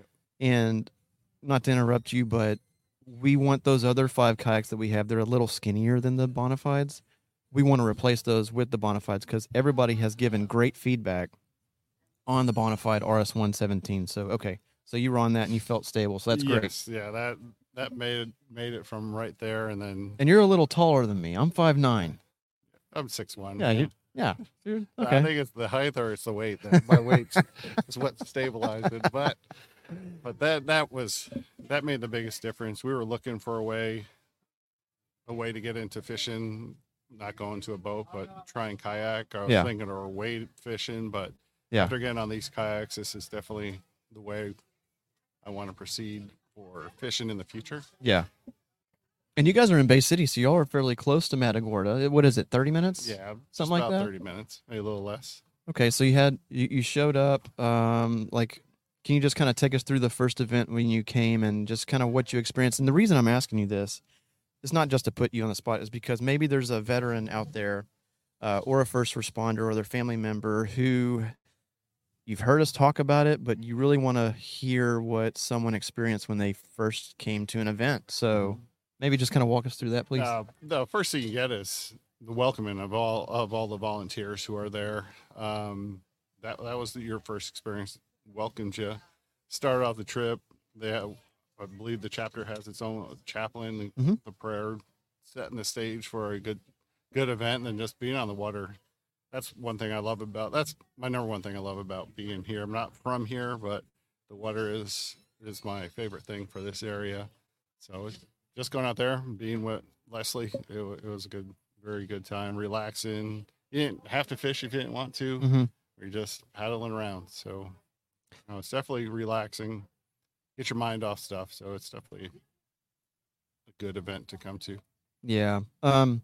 So you and Leslie served, um, and y'all have three or four chil- four Four children. four children. Did and some of your children are serving as well. Yes, my one daughter, she just finished up her four years. She just got out. Um, and my soon to be 18 year old son, he's already scheduled to be in the Marine. He's already enlisted in the Marines. He'll be going next year, June 10th, Wow. to the Marine. Wow. Okay. So June 10th. So he has almost a year. So he got like 10 months before he goes in.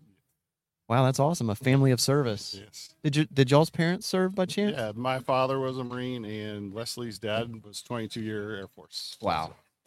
Man, that is that's awesome. Um, so, uh, back to Heroes on the Water. You guys, you came out as participants, and then I think at the very next event, was it the next event that you did a whole brisket and sausage and potato salad and that was the third event. third event. So I didn't go out on the third event. I just did the cooking. Yeah. and- but it's no, that's. I think we Leslie and I have been really searching for something like that. Who where we can help. We, we set out to find something. Yeah. That's supports definitely the veterans, and I'm very into the first responders, police, and Mhm. the firemen. So it's great to include them because they're out there giving it all every day. So no, it's great, and it was it's just a great organization. So it was very we're just wanting to help and Yeah. Yeah, and and see, so you know, it's a great organization and it's a great mission, but the whole reason we are able to exist is because of folks just like you. You, you, come out to an event as a participant and it's like, great, I'm so glad you had a good time. And then y'all step it up, you stepped it up and said, we, we want to volunteer and we needed that because if y'all didn't cook that amazing, delicious lunch, somebody else would have had to do it, you know, but you guys just jump and y'all just filled a gap. And it wasn't just filling a gap like with ham and cheese sandwiches. It was brisket. I mean, these, that, was, that food was delicious. So, so thank you so much for that. Oh. Um, you know, it, like I said, it, the whole mission, and we never want to lose the focus, right? The whole mission is paddle, fish, heal, getting veterans, first responders, and their family members out on the water. But it does take a village to be able to make that happen. And I am, I love our volunteers. I mean, they're just, they're amazing. I, I think I have a spreadsheet of our volunteers. I think it's about 45 people, and I think about 23 of them are veterans themselves.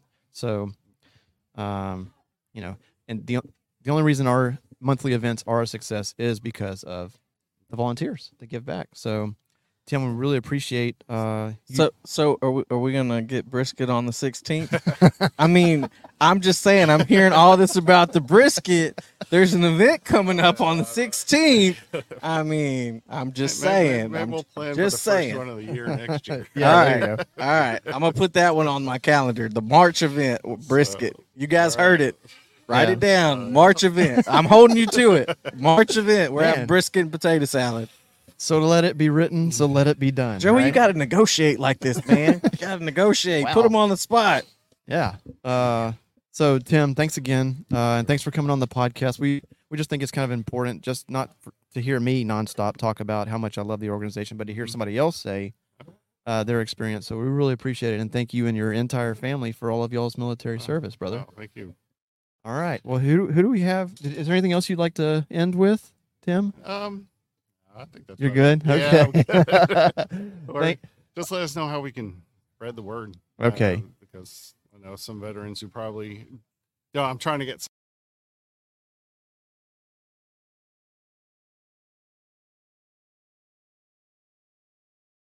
uh, There you go. there we go. Because it's going to take away our audio.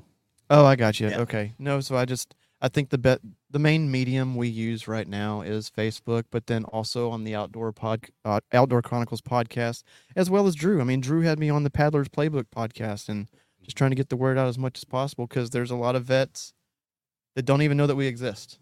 So we're just trying to spread the word. And what what what's your podcast on? Which Yeah. So, um, Drew, I'm sure you're the same way, but the Outdoor Chronicles podcast is available essentially on any medium: Google, Yep. Apple, TuneIn, iHeartRadio, hey, Jinx. Spotify, You owe me a Dr. Pepper. whatever. I'm on some stuff from India, like gone, some stuff from South Africa, Yeah. some Ghana. Like I, whatever platform is out there that has a podcast on it, I have the Paddler's Playbook on there. Yeah, and then for each of my podcasts, not only am I doing the audio version that you can listen to on an audio app, I'm also recording it live so you can see my ugly mug.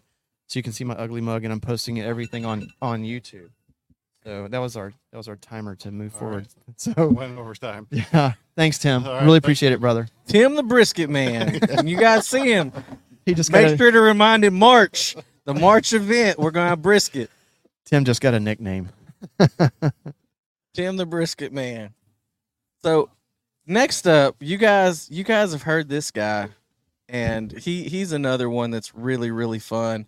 Um, great great fisherman, but he's also a volunteer. And if you listen, he was on the Outdoor Chronicles last time, You've wasn't he? never seen me fish. He- He was on the Outdoor Chronicles. He was my very first official special guest. And special. He is very special. Yeah, absolutely. So, of course, we're going to talk. I brought my guest. gonna, oh, Hey, how are you? It's my daughter. Welcome to the show. Say hi. I like your glasses. uh, so Nick, um, let's let's go ahead and do a quick introduction of you and your special guest. Okay. My name is Besnik. This is my daughter Lira. She's eight, going on nine, and she's uh rules the roost. She's the boss, right? Rules the roost. Love you it. The boss. Okay, so um, w- I'm sorry. What's your name again? Your name, Elira. Lira. Elira. I love that name. It means free in Albanian. Okay, I love it. Elira, do you like to fish? Do you like to fish with your dad? Does your dad catch a lot of fish? Now, who catches more fish, you or your dad? Oh, Oh, she's me? pointing to him. Oh yeah. But tell him where you like to fish for what? Trout Where? Ooh. in the Guadalupe. Yeah. Oh, you like catching rainbow She's- trout. She's a trout fisherman. She's a river fisherman. So I need to talk to you because I wasn't in the Guadalupe on my Garner State Park, but I was in a river very close to it, which is the uh, Frio River. Oh yeah. I was fishing for trout. I did not get a bite. Did you get? Did you get any trout in the Guadalupe? You did? Yeah, we got to Yeah, talk. she You got to give me some tips because She's I didn't the catch anything. She can be your guide whenever you guys go to the Guadalupe. That works for She me. She could. wants She some actually- trout. She has her own pink rod and everything. Nice. Yeah, she got the setup. Now, Nick, Yeah. you are a volunteer for Heroes on the Water, and Yes. what what kind of drew you towards volunteering, and what got you out on the water, and where did you hear about Heroes on the Water? I was ju- I was hoping you'd ask that. By the way, happy almost first anniversary that you contacted me on September 6th of 2022. uh, I went back on our messages, by the way. just, just to wanted to make make sure. sure- yeah, I I was wanted to gonna make- say you got a you got a memory there. Oh, I don't have that kind of memory. Jesus. Wow. but yeah, it's been almost a year. Okay. Um, Joey reached out to me on on Facebook. I believe you may have recommended me. I think that's what I happened. think I think that's how. Yeah. went. Yeah. And I immediately looked at my message after that and said, "Yes, I'm available. I'm coming out." Yeah. And then after that, it's been on, and I really enjoy it. I enjoy it a lot. The first time I went, I saw everyone's. We just had this discussion. Yeah. Uh, the look on everyone's face, um, being out there, getting on the kayak, helping them launch out, and uh, when they're out there on the water, when they come back, their expression changes. Everything changes. They're excited. They're happy. And I was like, okay, that's it. This is great. This is awesome. Especially what Joey's doing. The other chapters are doing. It's it's amazing. I love it.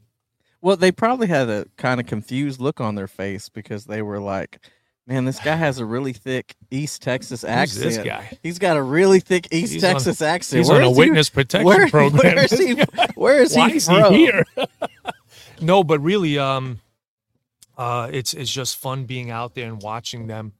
Uh, a lot, some of them, I think, a lot of people have never been on a kayak that show up, and they're a little nervous. But once they get out there and you make Mm. them feel at ease, and you're telling jokes and you're pointing things out, we've had this discussion, but they they get relaxed and they calm down. They're enjoying the scenery. They're enjoying the birds. They're enjoying the fish jumping, the the breeze, whatever is going on. You just point it out and let them relax, and they get used to it after what maybe about thirty minutes. Yeah. They get comfortable.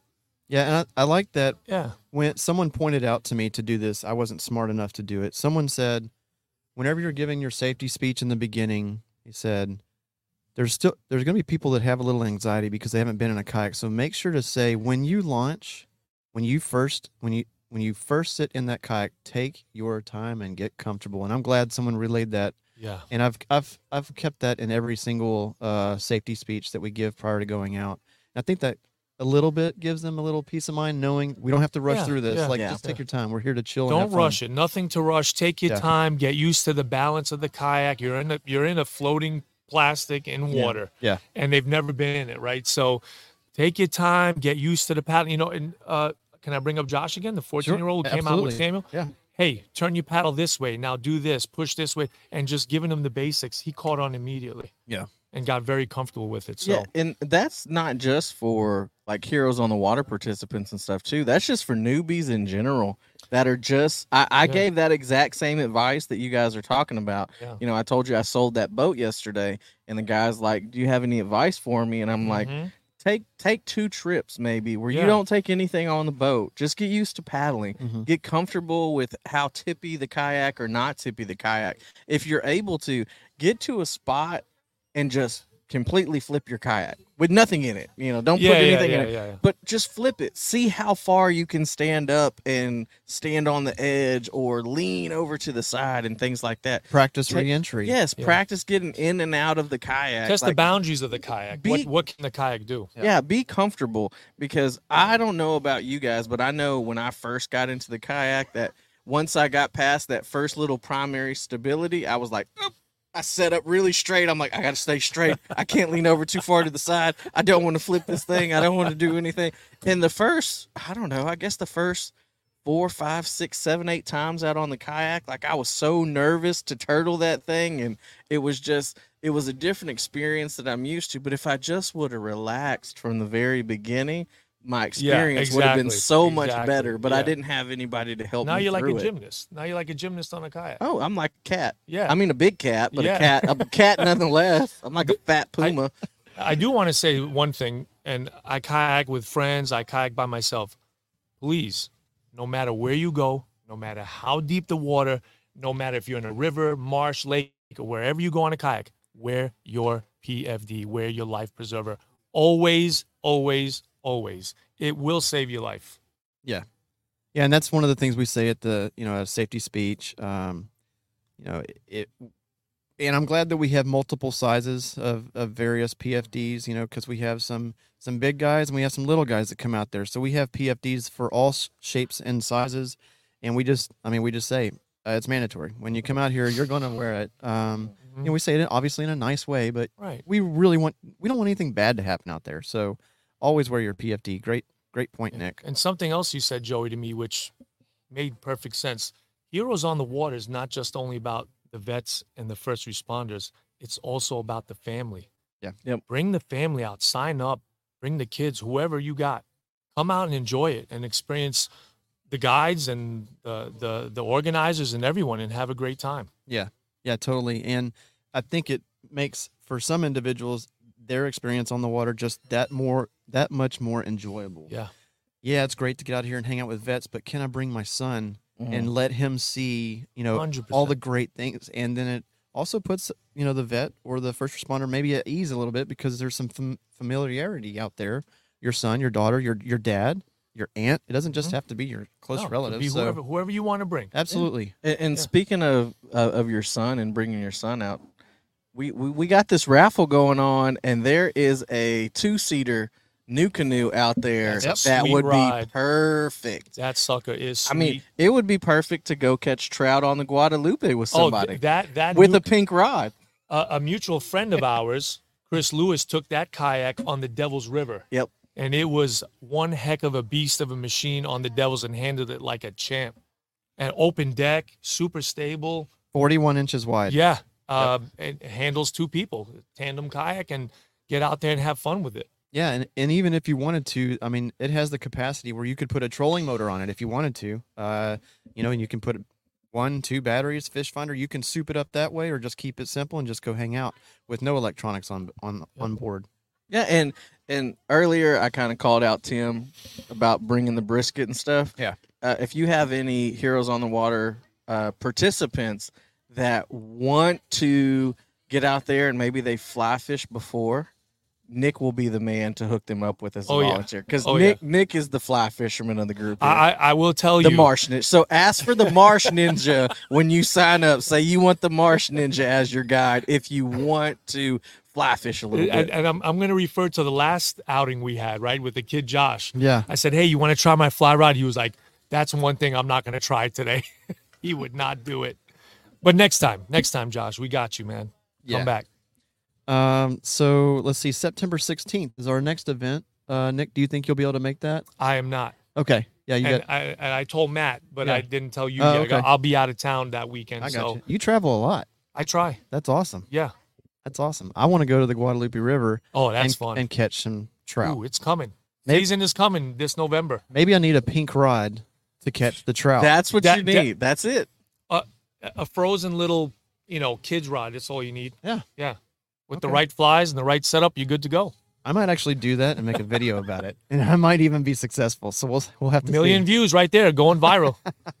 Get out there. Get out there and get you some flies. I appreciate you guys. It, it's funny. It's it's funny. So we haven't had a, a fly guy on, and I, I like that you're a fly guy. That's what you should call yourselves, I the am a fly fly guys. guy. Super So fly it's guy. like my a wife group. says every day. You're Yeah. a fly guy. It's a group, and as soon as we get another fly guy on, Chris Fowler jumps on. oh, Chris Fowler, yo, will tear yo, it hel- up. Hello from the trap house, and that is The- the, the the fly fly, trap. trap. there in Rockport. Uh, great place to buy buy flies, uh, casting lessons and stuff over there. It's it's pretty awesome. Chris, so check Chris out Fowler is the man. yeah, If check out you- Chris. Yeah, if you want to get in the game, get to Rockport, call Chris up beforehand.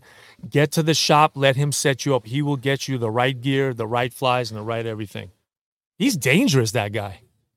He's Not dangerous. not like bad dangerous. No, like not good bad. da- he's good dan- dangerous. He's fly fishing. He- he's a fly guy. He's a fly guy. He's a fly guy too.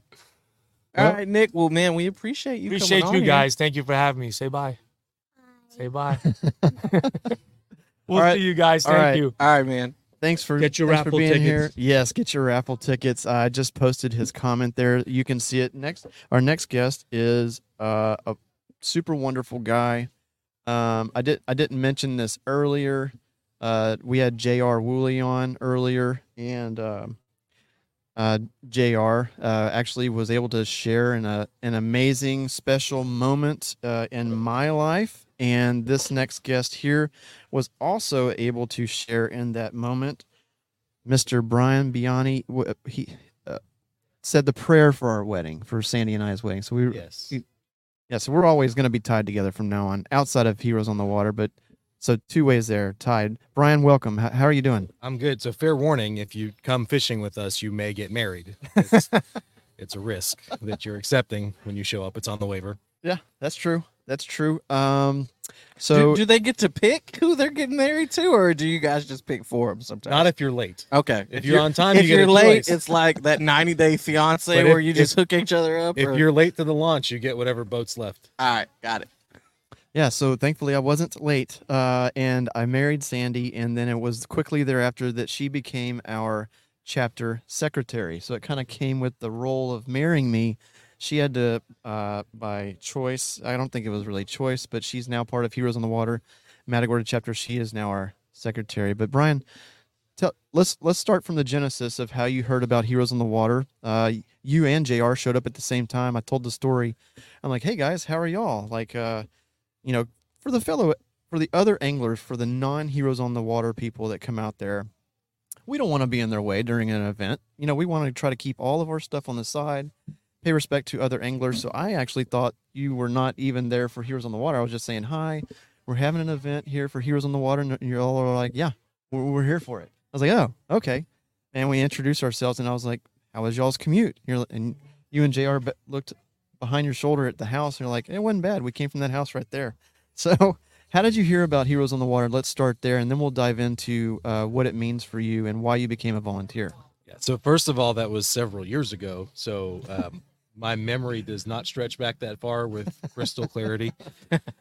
Um, but eh, you know, it was at the time where we were getting more heavily into kayak fishing and spending more time in Matagorda. So we're immersing ourselves in you know the podcast culture and YouTube and just taking in everything because that's what happens, right? When you take, especially kayak fishing, Yeah. you you touch it a little bit and then all of a sudden it completely Sucks you in. sucks you in. Well, So, and it's it's great for for now. There's so many different resources for people who want to get into the sport, as far as YouTube, podcasts, videos, just Facebook groups, and everything else. Fifteen years ago, you just had to go and do it. You just had to go and do it. So it's it's great that other people have the opportunities to learn different stuff from social media. That's some of the good stuff from social media as far as, you know, there's there's some stuff that's not great, but that's one of the good things is is having that information out there for you. well, and this is a particularly, I mean, we're now just completely off topic, but this is a particularly supportive community. Yeah. Um, I mean, kayak anglers as a whole. Yeah. I mean, there's there's butt heads in every group, Mhm. but I mean, overall, there's just this attitude of, hey, we want to help one another, Yep. we want to have a good time together, we want to enjoy the outdoors, which it's nice. Those It's butt nice heads get shunned pretty fast though. Yes, They, That- they, that's they another fish by benefit. themselves pretty quickly. That's another benefit of social media. Well, and, and you were talking about the butt heads. One, uh, thing I think a lot of people love about kayak fishing is you can be as, you know, introverted or extroverted as you want to on a kayak. It can be a group activity or it can be an individual activity just with a couple paddle strokes. Like if you don't want to fish with the whole group and you want to kind of go off on your own, you can go off on your own with someone and, and get out there where you're not in a big group. Or you can have four guys sitting on the shoreline all together within talking distance of each other. It's it's an individual group activity that, Well- that you can get out and do. And there's not very many things that you can get outdoors and do that with. Right. Well, and for me, I've done both because sometimes I just want to be out on the water. I may not. I'll take the fishing pole and not even throw Mm. Mhm. anything in the water once, and I'll just paddle for a while.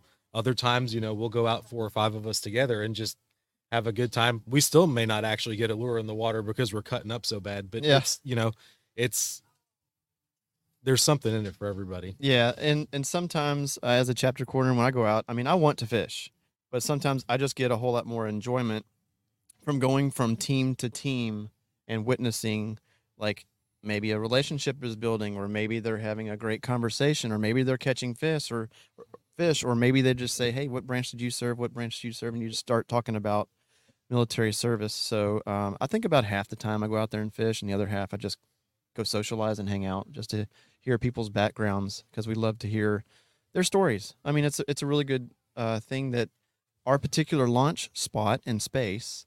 I really like it. It's very unique because you launch and then you have a, a canal or a channel that you go down for probably what 10 20 minutes depending upon how fast you paddle.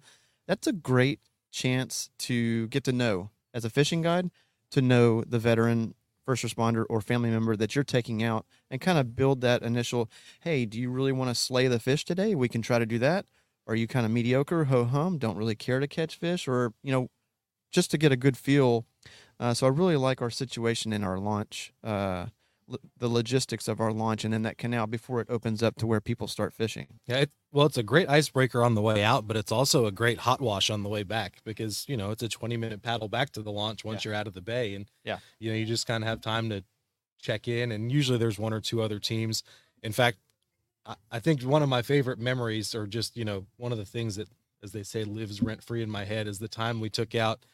It was like a father, an, an older father, and maybe five sons, 4 or five sons together, Mm-hmm. and th- I took them all out as a group, but we got a picture of them coming back down that channel, and they're all lined up in a row. You know, four or five brothers and dad Yeah. out just on the water, Mm-hmm. and you know, enjoying each other, enjoying the event, enjoying the environment, and it was.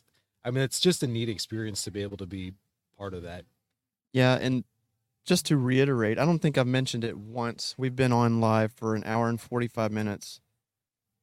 It's free, free of charge.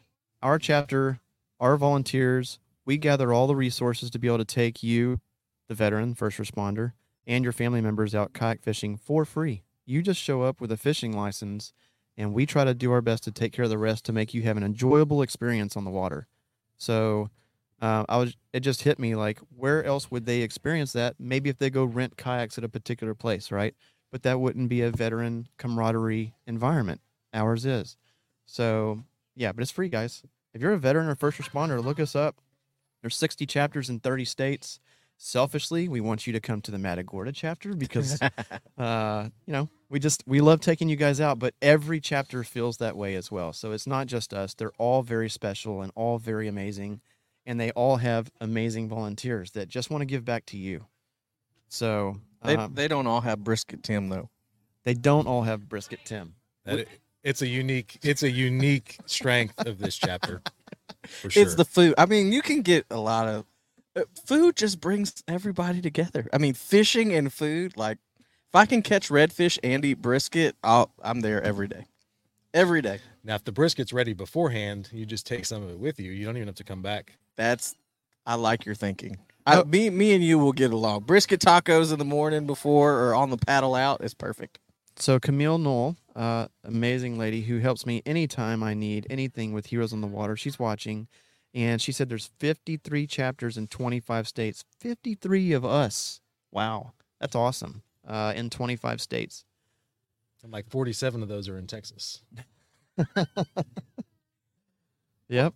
Maybe Uh, not quite that many. No. Um, but there are chat. I have seen, you know, like up in I think Connecticut, Ohio, maybe California, Colorado, uh, Florida. There's many different chapters in many different states, and you know, it's not a we're saying that we're the best. We just love what we do, and we just love talking about it, um, and we love trying to put our vets and first responders on the water just so they can have an enjoyable time. And thankfully, down in Texas, we're able to host more than just one or two events a year. We scheduled at the beginning of the year, we scheduled nine. First one got canceled in March because of like 25 mile an hour winds. Since then, all the way through August, we've had five consecutive um, events, and then our very next one is September 16th. So there are spots available for the seven, uh, September 16th event. The way we the way we measure our spots is there's 15 kayaks in our chapter, 15 kayaks on the trailer.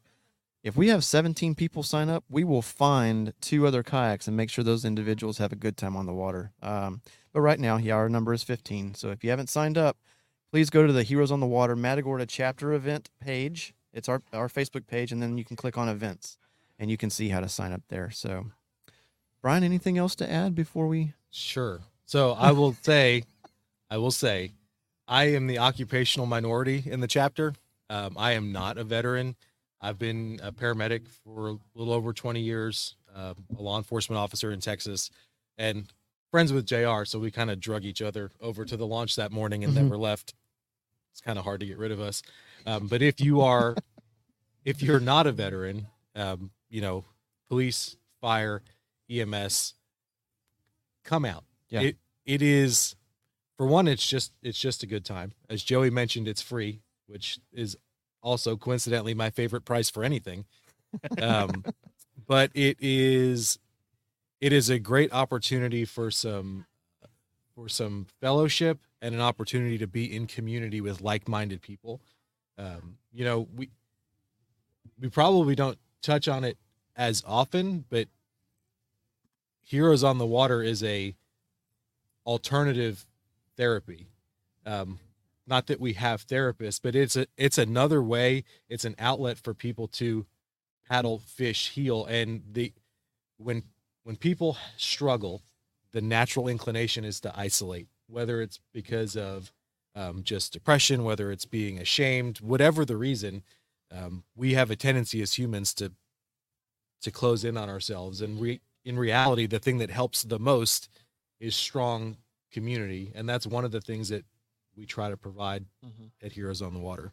The other thing I would say is um, if you are interested in volunteering and you have never been on a kayak, you have no interest in be on, being on a kayak, you don't want to fish, fantastic, right? So we there's a need for the folks who stay at the launch and run ground operations to help uh, get participants in the water, take them off the water. There's need for uh, you know food prep because we always enjoy a good meal at the end of our events. There's need for events like today, even if you never come to it.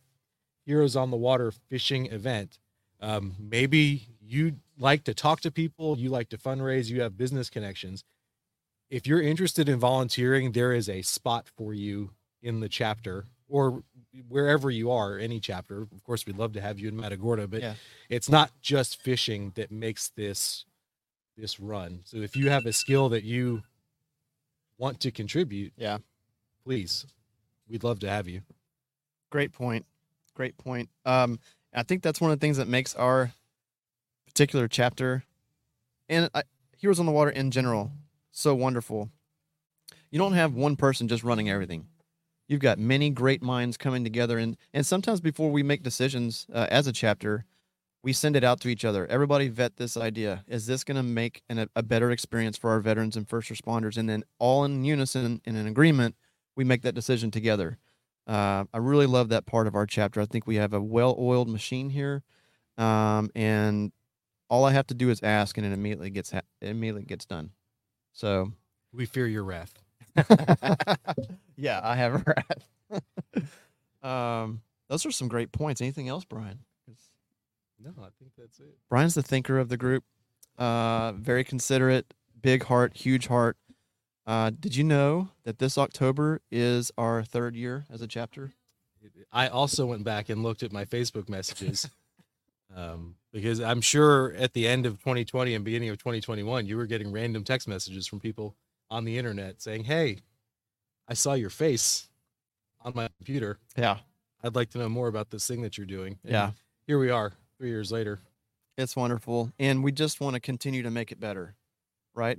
It's, not the uh, if it ain't broke, don't fix it. We're always looking for ways to make our opportunities better, and that's one of the reasons that we're uh, here today. Um, Matagorda Outfitters has gracious graciously decided to host this benefit for us, uh, so we can achieve our goals of having not just ten of the 15 kayaks being bona fide RS 117s, but all 15 being bona fide RS 117s because they're they're stable. They're very stable for that veteran or first responder or family member when they get in there. And then also we were trying to acquire pedal kayaks for those individuals who attend as participants who maybe uh, their shoulders or whatever uh, prevents them really from being able to paddle well. We're trying to provide a, a venue for them to still get on the water and they can just do it do so by pedaling. So those are some of the goals that we have for our chapter that we had set out to do in 2023. And I think by Matagorda Outfitters hosting this for us, that we're going to achieve that. So for everybody who has come out here today to support Heroes on the Water Matagorda chapter at Matagorda Outfitters, thank you so much. There's still time to come out here. We're going to end things at four o'clock, so we got another hour and a half. Uh, so it's a good day. I love this. This is our second year doing this. It's Yeah. so wonderful. Well, and, and before we get off of here, why don't you go through the prizes for this uh, benefit? But I also wanted to say, you said you know you're getting random messages from people. Isn't kayak fishing like really really funny? Where you can get a random message from some guy holding a fish on Facebook and meet up at the launch and fish with them. It's one of the only things where you just meet random people and then you guys just go do stuff. Like, are there random people like hitting each other? Hey, I see that you golf. Can we go golfing together? Like, I don't think that happens. But when it comes to kayak fishing and, and just fishing in general, it's like, hey, you could post on on a forum and just say, hey, I'm gonna hit Christmas Bay this weekend. Anybody want to go? And you can meet complete strangers and go out and fish together. It's the oddest thing to me, but it's also like one of the greatest things about the community. Oh, I know. I see them all the time. Hey, I'm going to dump my kayak in a ditch next to this road. If anybody wants to, there'll be three dudes there. Yeah, like, there'll be three people show up at, you know, it's dark outside and you're all rigging up your kayak together and you've never met. None of them have ever met each other. It's the sketchiest and coolest thing ever. but yet you feel so safe. yeah, you, you feel you feel safe. You're like, well, if he's got a kayak and he fishes, he's got to be, be that bad. Yeah, And it it- can't be that bad. His beard looks awesome. It's uh, yeah, we're what's go- the risk? We're gonna get along well. So So instead of hearing me run through these again, Drew, do you want to do you want to run through these, or do you want me to go ahead and do it as well? Do it again. oh, you can do it again. Okay. I'll let you. I'll let you do it. Okay. As I'm running through these, uh, and I think after we run through these, we'll probably go ahead and end the live broadcast. Okay. All right. So we'll go through these again. You, You have- got you got to go kiss some babies and shake hands out there. You got to show face. You are the face of the Heroes on the Water Matagorda chapter. moving just it, don't confuse the two. That's, that's really bad PR. shaking babies and okay all right here we go uh, these are the items that people have graciously donated and we are so thankful to matagorda outfitters for hosting this benefit for heroes on the water matagorda chapter or tactical an ar-10 mariner sells a NuCanoe frontier 12 fishing kayak. David's tackle box out of rosenberg a custom fishing rod. It's red white and blue. I saw it. It's really cool. Bayou boys po boys has donated a 50 gift card $50 gift card to their restaurant. Hometown Metalworks and Matt Houston have donated a tech multiple fishing signs. I thought it was going to be one. There's like five out there, and they're really sweet. Um, I really want the flounder. yeah, who doesn't? Uh, Egret Baits. They've donated a whole box of fishing lures and soft pla- plastics. I want to say it's like a hundred and fifty dollar value just by looking at it. Uh, but as soon as I told them, hey, we're uh, Heroes or Matagorda Outfitters is hosting a benefit for us, and it's going to be this time frame. They didn't wait till then. They overnighted me a box, uh, which they're always good to us. Christy Taylor, our treasurer's wife, super nice lady. She donated a decorative fishing wreath and a custom fleece knot throw blanket, and that is made out of the Astros logos, I believe. Uh, let's see here. Black Eagle Knives. They donated a custom knife. Bayside Chick Matagorda donated a Consuela bag, and that thing is on fire. I think that's your favorite thing to say today. it is. The Consuela bag. That's your favorite thing to say. Coastal Steel and Dirt made a huge monetary donation. Thank you so so much for that. Uh, Turner Rod Company, Drew, I think you know them. They donated a custom fishing rod with the Heroes on the Water theme. Yep. You heard of them? I have, I have. I heard there's uh, the guy that makes the rods is very handsome. Interesting. I've heard the same. uh, let's see here. A few more items to list here. South Texas Farm and Auto Supply. They were all in with the Echo Split Boom Weed Eater. It's an electric weed eater, chargeable battery. Uh, Chris Arsenault from Pack. He donated a hundred dollar gift card.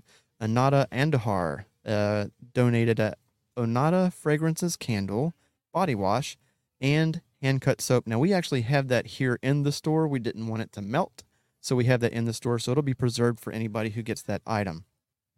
Orvis donated a one hour fly casting lesson for two students. It's pretty cool. I think Orvis, that particular um, location, I think is in the woodlands. Okay. Uh, and then a handful more items here. Shells to Scales Guide Service is donating a guided fishing trip in Matagorda. All you have to do is uh, purchase the bait and the gas, and they're going to take you out and put you on some fish. If you've checked out their Facebook page, you'll see that they're slaying fish every single day. Uh, I've been watching it for the last t- couple weeks, and I'm surprised how Peyton's able to do that every single time. Uh, ForEverlast, they have donated six wading belts, six G2 Pro flow net, uh, float nets, six Snatchem fish grips, and several fishing shirts. So we're going to break those down into six packages. You basically get a belt, a net, a grip, some grips, and you get a shirt. I think he enjoys actually saying snatch him more than I think I think you. Consuela. Well, I don't know. He said Consuela like eight times today. Consuelo. There was a lot of enthusiasm though. I'm not Yeah, that's true. That's true. Vance at Line Cutters donated an Evolution Fishing largemouth uh, backpack. That thing is uh, number one, it looks really cool, and number two, it looks like it'd be very, very functional. And not only did he donate that bag, which I think retails for 140 150 dollars, he also donated a survival bracelet. Many of his different lines of line cutters. I think there's a ring, there's a uh, a flat mount that you can mount on something, and he donated a mossy oak fishing knife. Uh, fishing knife, Lance. Thank you, or Vance. Thank thank you so much for doing that. Our very own John Picker, uh, Heroes on the Water volunteer. He bought a Penn Slammer four spinning reel. He bought it on Amazon, shipped it to my house. I got it like next day because he's a Prime member. So I got it next day. He said, "Here, anything for veterans. I'll do that." I was like, "Thanks, John." And lastly, Tina with Bait Butler donated two geared up Bait Butler buckets, shirts, and hats. So we're ending the benefit today at four o'clock. Uh, if you haven't had a chance to get online and donate, please do so. I'll go ahead and put the uh, the link on how to donate uh, to get the raffle tickets. Uh, let's see, where is it at? Right here, Paddler's Playbook. Again, thanks to Thomas Davis and Matagorda Outfitters for hosting this benefit for Heroes on the Water. This is the second time we've done this. We did it exact same time last year, uh, and it was very successful last year. So, last update I got was about 45 minutes ago. We had sold around 200 raffle tickets. Uh, not we as an organization, but Matagorda Outfitters had sold about 200 of the raff- raffle tickets. So, we were halfway there about 45 minutes ago. So, we'll see uh, if we meet our goal. I'm excited. I'm excited to see somebody win that that the AR. Yeah. I think I think someone may be jumping out and going crazy with that. Well, not going crazy with the AR, Yeah, let's but not, winning. let's the not AR. say crazy and winning AR. the AR. Okay. I just there. don't know how I'm gonna tow that kayak home on my motorcycle. Well, I have my truck. I can take it up and hold it for you in in Conroe for a while. All right. Well, we ready to get out of here? Because I want to go hang out with the peeps downstairs. Let's and- go. I'm ready for a burger. I'm I'm getting hungry. Mm, sounds good. I heard a domino game's about to break out, so Oh, that must be J- JR driven. JR driven. Okay. Well, Brian, thanks so much uh, for all that you do for our chapter. my pleasure. Um, it's just a wonderful thing to be able to get uh, great people that are the volunteers matched up with great uh, veterans, first responders, and family members and get out on the water. So, all right. Well, Drew, any last words you want to close us out with? No, man. I'm I'm glad. Uh, This was a fun little collaborative effort. We're gonna do it again. This is this is the second annual that that we've done this podcast. Yeah. So it'll definitely be a third annual. Yep. So go check out the Paddlers Playbook podcast. Go check out the uh, Outdoor Chronicles podcast. You know, it's not about us. It's about that. The things that we're doing, the things that are fun that we just want to relay to you guys and let y'all know how much fun there is to be had while kayak fishing or doing anything outdoors. Get on that link uh, here pretty, pretty soon. We've got an hour and a half left in the benefit, or make your way out to Matagorda Outfitters and come say what's up. Yep. All right, guys. We'll check y'all later. Peace.